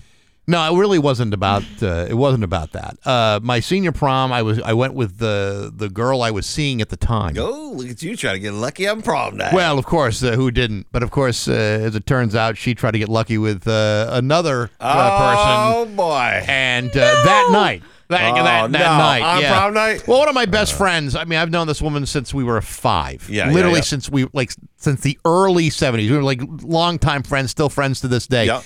My girlfriend started to hit on her boyfriend, who we found out many years later was well over the age of twenty-one, going to a high school prom. What? How creepy Yeah, is that? That is dude. an '80s rom com right there. Oh my That's a gosh! Dude, you're absolutely right about that. She yeah. knows the reference. See that? She knows the rom. Yeah. Yeah, rom com. That's right. It was I- not a great night. I almost didn't go to my senior prom because I was all promed out because I had all female friends, you know, in Yep. high school. So I, when I was a sophomore, I got asked to like a junior prom at a different school, and I went to high school at Cathedral, but all my friends were at Chicopee. Yep. So like I went to like, oh, they had a thing called the EDT dance, and then I went to the junior prom at Chicopee, then the senior prom, then this prom and that prom, and all these stupid dances and proms. By the time senior prom came, I was like. I'm not wasting money on a limo again, and a tux, Yep. and the flowers, mm-hmm. and the stuff. Like I, I was, I was, I was over it. But my friend, uh, my, one of my dear childhood friends, Amy Blankenship, who went to Chicopee High, was like, "No, you're going to your prom," and I was like, "I'm not going to the prom." And she's like, "It's too bad you're going. Yeah. I've decided I'm your date, and you're going." And Jim, who was uh, Jim Soteropoulos, who's my good uh, buddy in high school, one of my best friends. Uh, she had her friend uh, take Jim, and we Yeah. all went to the prom, and we had fun. See, I had a broke. I, think, I know we're kind of like uh, focused on proms all of a sudden, but I had a broke uh, code type of situation during Okay. my prom. I got a cousin who I'm very close to. Okay, and my cousin uh, didn't like the girl I was dating, and you know, in hindsight, probably for very good reason. Okay. Uh, she strongly urged me to not go to prom with the girl I was kind of seeing at the time, and said, "Don't go with her. Go with our friend Liz. She doesn't have a, uh, uh, she doesn't have a." Have a, have a date. She would love to go with you. Go with her instead. You'll have a much better time. And I'm thinking, well, here's the thing. One of my best friends at the time used to date Liz. Ah, And I thought, so listen, as, as much as. I like Liz, she was a beautiful girl, a lot of fun, Yeah. hilarious. And yeah, we would have had a blast together. I thought, you know what? Do I really want to dip my toe into that situation? This is a, a- Well, a close friend of mine's best, yeah, his, his, his last girlfriend. Yeah, he's moved on, but you know, it's like a broke a broke code kind of thing. I, don't- I don't want to.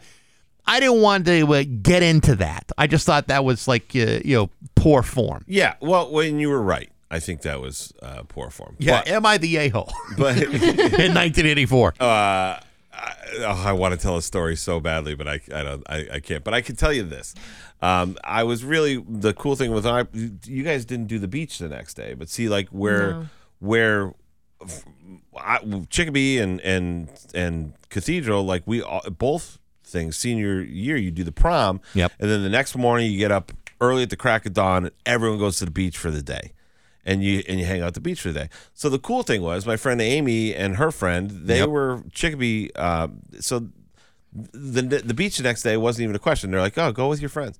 So um, my buddy Jim and I had our t- our two friends, uh, Melanie Miller and Allison, and they were fun, and they were like, "We're down for the beach." Yeah. And you know, I mean, um, we shouldn't say that we were drinking underage, but you know, You know, think, eh, what we uh, we pulled up in the morning and we were like, "We got a cooler," and they're like, "Well, we got two. and we were like, "This is gonna be a great day." of course. you know and that was like the fun part was the beach the next day but now as molly was saying the kids get locked what did you get locked in Uh, y- I mean, yeah, it was kind of locked in after. I wasn't after my prom. It was after my graduation ceremony. Everyone went back to my high school, and we got. here's your diploma now you're staying here forever and we all never went. leave. We all went back and got. maintenance We got on buses and we all went to Sonny's place, and we were there overnight. We got there at like probably like ten thirty, and we were there until like where do they a.m. keep you like in the in Just- the I mean, we all- arcade they lock Batting you in the batting cage Throwing balls oh, at you. just keep yeah, just keep your head down until the morning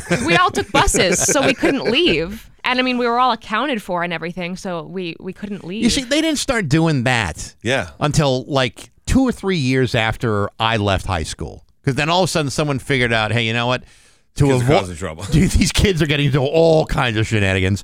Uh, and the, the town's police department is all like six cops, so we're basically tapping out the uh, the town's resources. Let's let's lock everything down. Have everybody stay overnight. Now, if I that were me, I would have thought, well, this is that will not do. I I, I don't well, want the, prob- that. the problem actually was at my high school was um everyone was accounted for. You had to buy a ticket to this and everything. So you know they're all taking attendance as everything is is going. And we're on the bus and we're waiting and we're waiting and we're all like, why are we just sitting here? Like we want to go do something. We're all excited and happy.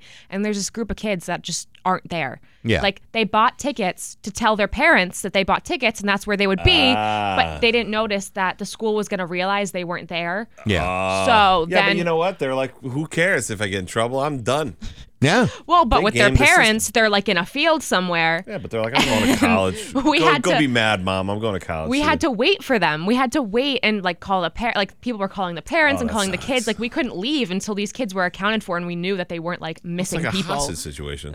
Yeah. It's not an after prom party. It's an Iranian hostage situation. we, we, you know, I, I, part of me is like, oh, that sounds terrible, but um, we went to the beach, and it is true. One of the kids from my class went to use the bathroom at Patty's Wigwam. We all went to Misquamicut. Okay. And the hallway where the bathroom was also had the liquor room. And Oh the yeah. liquor room door was wide open. So, how long do you think it took for that word to spread? Two point three seconds. Yes, and literally every kid had a, a towel on the beach, and underneath the towel was a bottle of this, a bottle of that, a bottle of this. They they cleaned out Yep. the the the whole liquor thing. So when I think back to it, probably that locking locking your kids away thing is a good idea. I went to two proms uh, in my life: the, the junior prom, senior prom. That was it. That was it. But in my adulthood, uh, I have been a chaperone at a couple of I, not a chaperone. I thought you were going to say in my adulthood. I went to four or five proms Oh like yeah, that no. creepy look- guy. oh, I had a great, I had a great time. No, just, you, know, you know, my wife is a teacher. She's a special Yeah. ed teacher, and uh, so you know, typically she will go to the prom, you know, to make sure she- her kids are having a good time and, and, and all all that. And I've gone with a couple of times, and you know what?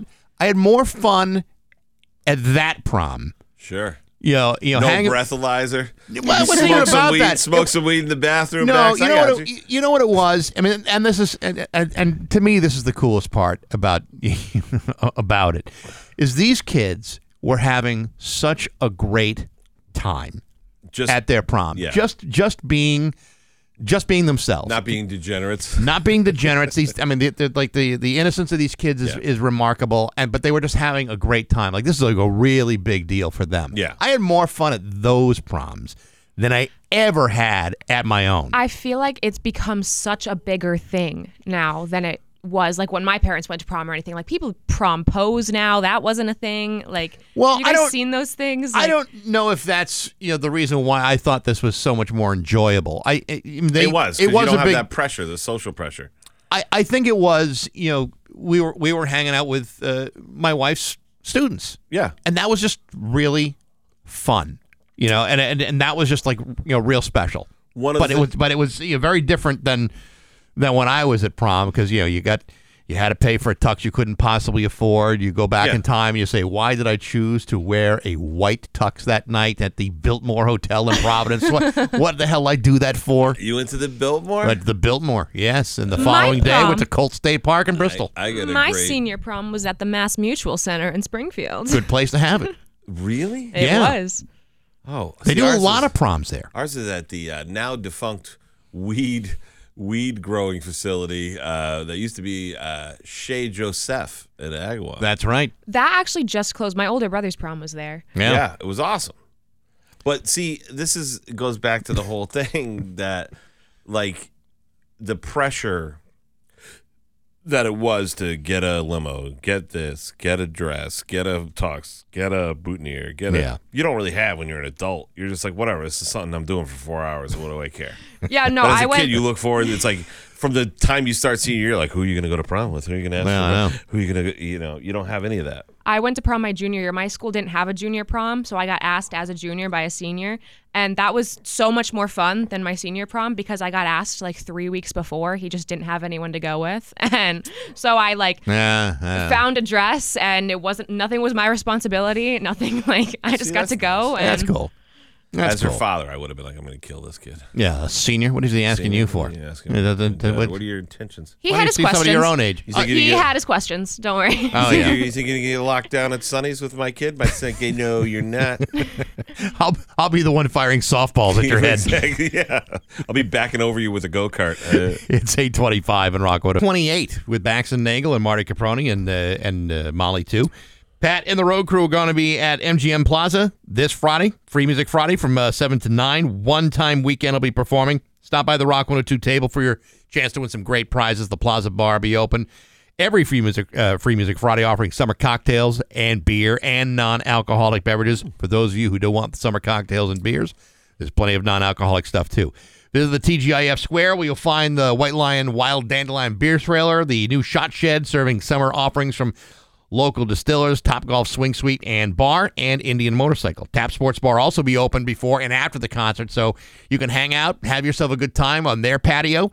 Uh, join Pat again this Friday, 7 to 9 at the Plaza at MGM from Rock 102 Springfield's Classic Rock. We were there on uh, last Friday. good time. Huge crowd for uh, for Johnny Six Gun. They, they're they're dragging in good crowds, Re- and everyone's having a great time at those things. That's a nice little uh, area right there where they have those concerts. Yeah, no, no, the plaza's just it's Yeah. it's like a it's a, a great area to see to see a show. And I actually kind of like you know, I actually kind of like the plaza setup more than maybe anything else on the MGM campus. Not that anything else is bad, but Yeah. like you know, what a great idea to have all that outdoor space to do things in that plaza. It's awesome. I love their comedy club there, Roar. Uh, John Tobin runs it. It's, he's a he's a good dude, and it's a th- that's a that's a cool club. Different space than what Loft is, you know. Yeah. Um, but that castle is just like when you're in there, you just feel like the history of it. You know what I mean? Yeah. I uh, but I they started doing the bands outside of that.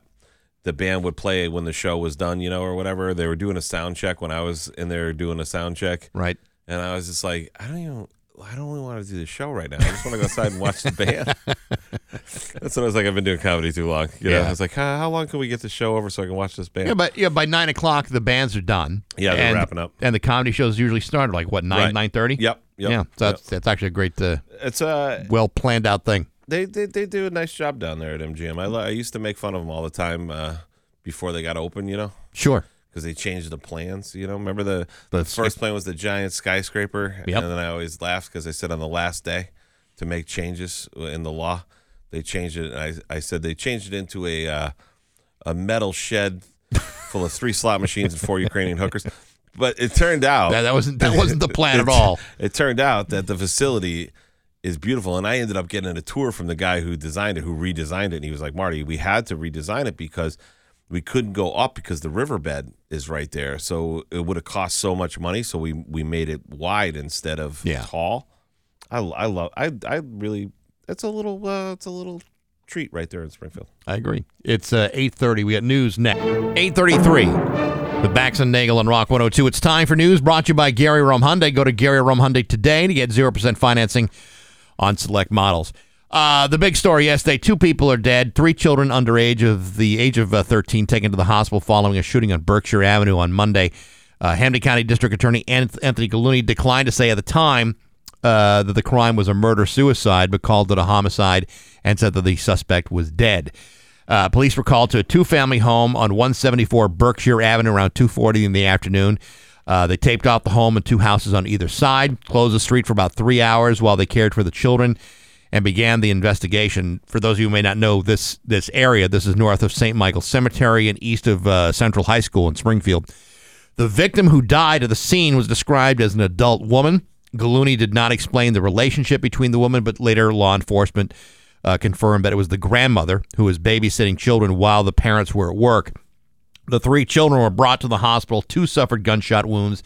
Uh, at least one, uh, a girl, critically injured, while the other uh, suffered a series a serious gunshot injury. The youngest child, a boy, was not shot. Was brought to a hospital for examination. Uh, at least one child was in surgery in a critical condition yesterday afternoon, uh, and anticipated to be airlifted to Boston to a Boston hospital for further uh, care last night. Again, Gulluni was uh, very tight lipped at a press conference, uh, saying that the shooting was in the early stage of the investigation and they were still trying to sort out some of the details. But the man responsible for the shooting died of a self inflicted gunshot wound. That was according to law enforcement later in the day. Uh, Gulluni said the gun was found at the scene. Too early to tell who owned the weapon or whether the suspect had a permit to own the firearm. Uh, the suspect also shot and killed the family dog. Uh, the shooting came on the heels of a violent weekend in the city that saw two people die on Saturday. The city has now broken at least a 24 annual homicide rate with at least 23 deaths already this year. The other big story is that the uh, the governor was in Holyoke yesterday after three years of uh, after the COVID 19 outbreak of the Holyoke Soldiers Home, resulting in 76 veteran deaths and several investigations and lawsuits and oversights and reformed laws Shovels finally broke ground yesterday on a new Holyoke Veterans Home, a $483 million facility, facility that will house 234 long term care beds for the state's uh, uh, veteran population. The project, uh, set to replace the uh, Holyoke home, will be funded in combination of uh, $263.5 million in federal funds from the Department of uh, Veteran Affairs and some other organizations as well, and a state bond that passed in 2021 that sent $400 million to finance the project. Um, it's going to be a phase construction situation. It won't be uh, open until I think they said 2028. But this will have uh, 234 new beds. Uh, each floor will have three houses with 12 beds each, communal space, nursing support, 30 uh, bed memory care floor, and the home will also host a 40 person adult day uh, health program for veterans who live in the community and that's all according to the Division of Capital Asset Management and Maintenance. 350,000 square foot uh, facility. Well overdue. I'm glad they're doing it. Uh, also, uh, Maura Healey said yesterday that uh, declared the state of emergency or reiterated her state of emergency uh, after Massachusetts shelter system reached its full capacity for migrants. In a letter from uh, the U.S. Secretary, the governor is adding Shelters every week currently seeking $45 million each month on programs for these families to create more space, but it's getting uh, difficult to meet the rapid demand. Uh, the governor spoke to 22 News about her next steps to house migrants in the state, saying the need for expedited author- authorization to get these migrants working. Uh, we continue to seek to see significant numbers to whom we all want to work and how they all want to work and continue to be challenging uh, efforts to have them here. So, uh, 80 communities uh, are being are, are housing uh, migrants in the state. So eighty. What do you have? Two hundred and fifty-one. Yeah. So it's like one out of three. Yeah. So. So you know that's uh, so the governor was uh, was doing had a busy day yesterday. Uh, a Springfield man found guilty of murder in the 2020 shooting of uh, Christopher Fonville. On March 16th, the Springfield police were called to the intersection of Carew and Chestnut Streets to report of uh, shots being fired around 11:30 a.m. Upon arrival, they found Fonville with uh, gunshot wounds. He was taken to Baystate and uh, later died of his injuries after he was transferred to Mass General. According to uh, the DA's office, a jury found 25 year old Isaiah Taylor guilty of first degree murder in the death of Christopher Fonville. Uh, Taylor is scheduled to be sentenced on Thursday. He faces a life sentence without the possibility of parole. Those uh, the death toll in the Maui wildfires rose to at least 99 on Monday as local and state uh, officials warned that that number could rise, along with acknowledging public frustration from residents still barred from visiting uh, Lahaina. Um, the governor said at a news conference uh, that they understand that it's frustrating, but uh, they're hoping to get uh, roads open and uh, power restored. A lot of people are very worried about uh, you know you know people who are in medical need of, of power. Well, they trying to get everything back on on track. Their pharmacies are gone. Their banks are burned to the ground. There's no infrastructure. You know what I mean? There's people who need medicine. It's Yeah. ter- it's such a terrible situation. Uh, former U.S. President Donald Trump hit with a sweeping fourth set of criminal charges yesterday when a Georgia grand jury issued an indictment accusing him of efforts to overturn the 2020 election. Uh, lost to uh, Joe Biden. The charges brought by the Fulton County DA's office uh, add to the legal woes facing Trump, the frontrunner in the race for the Republican nomination for the 2024 presidential election. It's a 98 page indictment listing 19 defendants, 41 criminal counts in all. All the defendants were charged with racketeering, which is used to target members of organized crime groups and carries a penalty up to 20 years in prison. Among the defendants were Mark Meadows, Trump's former White House chief of staff, and uh, Rudy Giuliani and John Eastman, both uh, Trump's lawyers. Well, you know what's weird about that? Rudy Giuliani, I believe, and this is one of my facts that might not be a fact, so you'd have to Google it to check. But I believe he was one of the pioneers of RICO legislation. Oh, Like, yeah. He's one of the guys who designed the RICO laws to break up the Mm-hmm. New York Mafia. And now here you are in your later life getting indicted with RICO laws. it's literally like Yeah. it's literally like you made the shoe that's kicking you in the nards. You know what I mean? Well, if you remember back, remember uh, Buddy Cianci, the mayor of Providence? Oh yes. So before he was mayor, he was uh, he was an attorney that was going after corruption Oh, that's hilarious. in the state of Rhode Island. And it, as many years later, he becomes the mayor of the uh, the large the, the capital city of Rhode Island, only to become maybe the most corrupt mayor in all of America. Well, I mean, they still love him. They would elect that guy today if they could. Well, if he were you- still alive, he's he's now he- dead now. You But could exhume him and, and run him for office, and they'd still Yeah. vote for. That guy, there was a, I think it was like a lady that was his wife was having an affair or something allegedly or something. yes, And he kidnapped the guy and beat him over the head with a lit fire log. and and then he put a cigarette out on his face and Mm-hmm. peed and peed on the guy Yep. and g- went to jail. And then they they just were like, "That's our guy, man. Yeah. he gets stuff done. We're reelected him." He gets out of jail. He Yeah. gets a radio talk show, Yep. and all of a sudden, people say, "Hey, you know what? He may be crooked as a stick, but he's But- a damn fine mayor." And then at that point, when he got in, uh, when he got elected the second time, Yep. he completely transformed the city. I was gonna say you could probably make a strong argument that there's probably been no other mayor in the history of that city that has left a mark on that city the way he did. Yeah. It is completely a different city now. Did you know that uh, that Buddy Cianci is also a Marquette guy? No, I did not know that. Yes, he is a he was a Marquette graduate, Ah. and uh, the story goes that uh, while he was at uh, Yeah. Marquette, he may or may not have committed a sexual assault against a co-ed, and uh, yet that didn't bother voters at all in Rhode Island. Really? Yes, that was the that was the story. I was going to go in a different direction. I was going to ask you if uh, the people at Marquette smoked a lot of weed.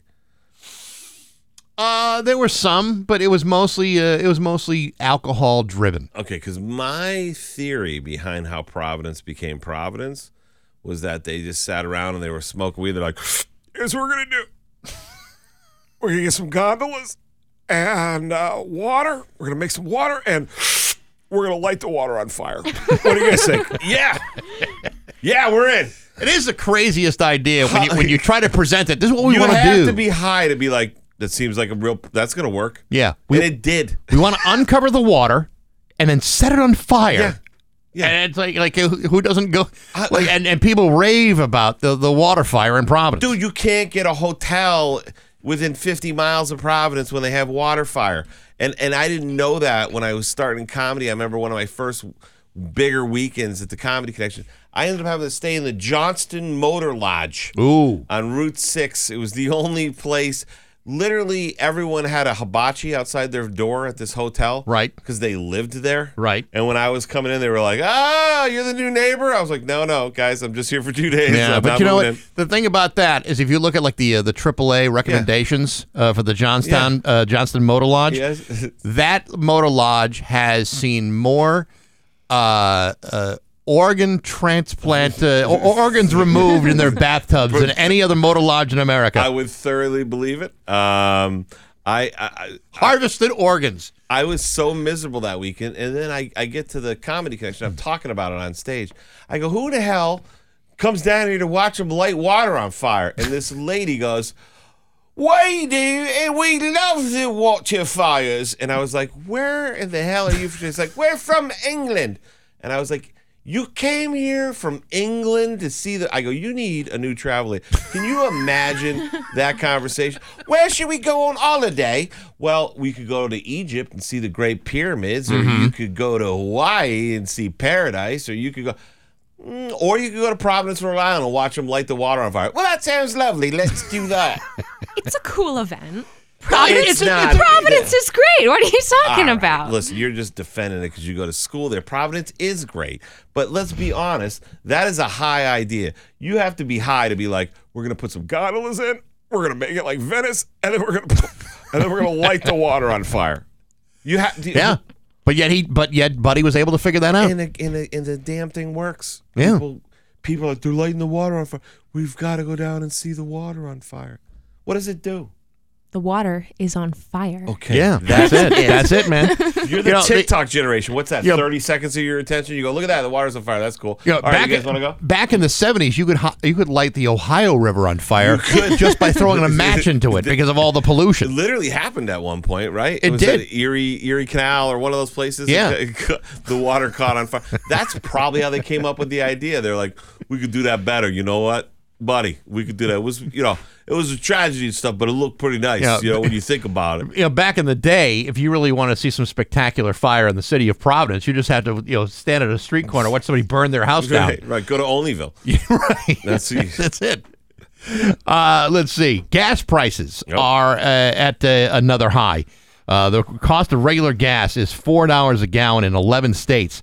Others are nearing uh, the threshold, and the national average is three dollars and eighty-five cents, highest it's been in, uh, in 10 months. I was filling up my uh, my tank uh, yesterday, and uh, three seventy-five a gallon. Like, come on, man, this is we're starting to get stupid again. You know how it happens? I'll tell you how it happens. Every year they do it right at the vacation time because they know you're going to fill up your tanks. And we're all so stupid. We still believe that OPEC isn't a giant cartel that Mm-hmm. really is. You know what I'm saying? Like, well, that's the uh, supply and demand. No, it's not. It's real simple. It's like your cell plan. They they they hose you because they can. Yeah. Well, I mean, obviously, you know, Labor Day, Labor Day weekend's coming up in just a couple weeks. Sure. Yeah, that's a big travel weekend. Right. So jack up the price. Yeah, and they're saying that the reason for this is not because of anything that we're doing, but that uh, you know oil prices are up because Russia and Saudi Arabia have been cutting the global supply, Oh, there you go. and that some U.S. refineries are struggling to function in the extreme heat, which I did not realize that they are not temperature controlled over there. what? That's what it says. That's what CNN is telling me. And if. CNN is telling me, you know, they've never gotten a story wrong in their 50 year history. That's like the, no, no, not with that crack reporting team. Just who they send on that job? Jeffrey Toobin. Yeah, right. well, well, he'll get to that story in just a minute. He's got to he's got to twerk some things out after the Zoom meeting. I can you imagine like we built this uh three billion dollar refinery, and then and then you got to turn around. They're like, "What's the reason the prices are going up?" You're like, "Uh." The AC in our refinery doesn't work very well, so you it's real hot out. Did you so- change the filters on the AC? Yeah. Oh, that's the reason I'm spending three four dollars a gallon of We'll- gas. Don't worry, we'll fix it for Memorial Day. The prices will come down for Memorial Day. Trust us. Trust us. We're gonna be fine. It's going to be rainy today. Uh, it'll be the rate will stop for a period this afternoon. It'll resume later this afternoon. A high of 73 tonight. Again, showers, low of 65. Tomorrow, mostly cloudy and a high of 78. It's about 70 degrees right now on Rock 102. Rock 102 Springfield's Classic Rock. It's 855 and Foreigner with Bax and Nagel with Marty Caproni, Molly the intern. How are we doing on the TikToks? We are at 988. Jesus, we're like what what what is the what is that? Uh 18 away? 12. 12, 12, and then I am at uh I'm at six. Really? So a dozen and a half dozen, and we're dancing, buddy. Oh God. I know these people. But these people should follow you too, Bax. You know. Well, you know, you know, they get the show for free every day. It's not. you know me. Not I'm panhandling. Yeah, I, you you know me though. I'm not uh, I'm not the uh, shamelessly Uh. self-promoting type. By the way, uh, Baxy's musical podcast this week. My guest uh, Andy Shernoff from the Dictators. But that's not that's not me. I know uh, it's not. Yeah. I, I, both of us have more integrity than that. Thursday at Loft Comedy Club, twenty dollars dinner buffet. Show Right. Starts show starts at eight. Doors at seven. Uh, yeah, neither of us are gonna. We're not like. Uh, I mean, if I were, I'd be I'd be talking about Baxi's musical fun bag every Sunday night, nine o'clock here on Rock 102, uh, Rock 102's loudest hour. I, Yeah. but I don't do that. I don't because then ever. the people are gonna get they're gonna get turned off by like this blatant over promotion, Right. You know, like uh, Brendan Sagalow. Uh, he's at the comedy club next weekend. If I sat here talking about Brendan Sagalow at Loft next weekend, everyone would be they'd be upset. They'd be disgusted. yeah, because they, they would find that to be just you know very Right. self-serving and uh, and pretentious. And Molly, you know, is there anything that you hate that uh, you'd like to talk about? Well, I am. I'm watching the TikTok right now. We're officially in the final ten, the countdown. Oh, so we're boy. at 990.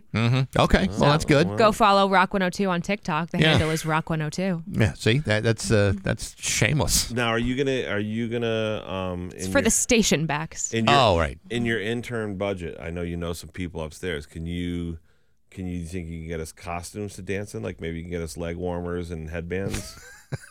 I'll see what I can do. All right. I'll see what I can do. I, I have a vision.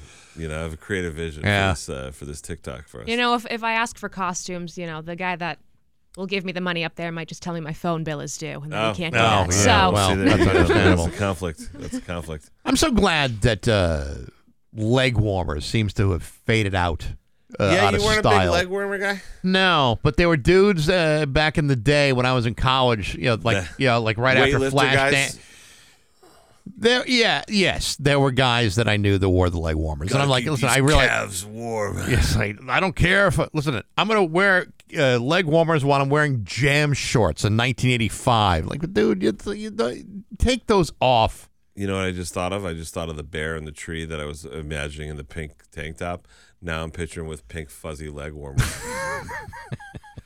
I'll come down out of this tree whenever I want, officer. But the but the bear that was in the tree in Northampton yesterday Yeah. was an actual woodland creature, an actual okay. bear bear, and he wasn't wearing. I thought you were going to was say hairy, wild high, bear. and low. I thought you were going to say wild bear. I was like, so I could be wild. No, no, no. He was completely. he was completely uh, uh, furred out. You could He's say. fur- Bax is looking at me like I'm crazy because I'm dancing around over here. We just hit a thousand followers. Ah, Jesus. dang it. Oh, Well, God, yeah, but we still got my Instagram holding holding us from dan- Oh shoot.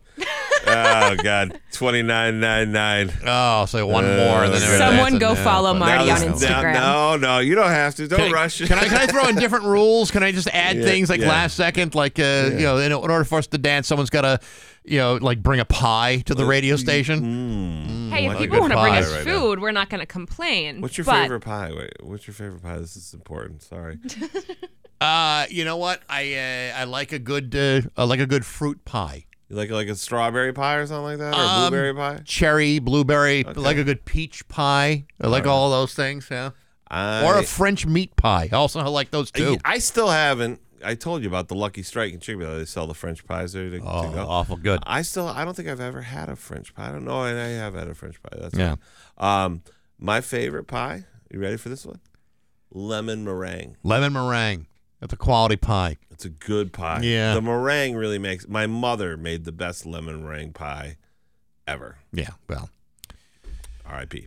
Yeah. that doesn't do us any good Bring now. the showdown. Bring the. Yeah. Oh, No. No offense, but uh, I'm just seeing if I can bring the show down so we lose some followers, so we don't have to dance. So we're still going up. We're at 1,007. oh my I god, I just refreshed mine. I don't even want to talk about it. they're already off the Th- bandwagon. th- this, uh, this is the one thing I love the listeners so much. I really do. yeah. because they're so supportive. Uh, but they're also, I can tell that they have a streak in them that they love to see us in pain. So they, they're, they, they, uh, I'm now up to 3,014. So they, All right. they all came, they were like, oh, there's one more. whack, whack. Have fun dancing, Yeah. fatty. You know? Dance, funny boys. yep, yep. So. It's nine o'clock with Bax and Nagel and Marty and Molly at Rock 102. Summer's not over yet. Rock 102 and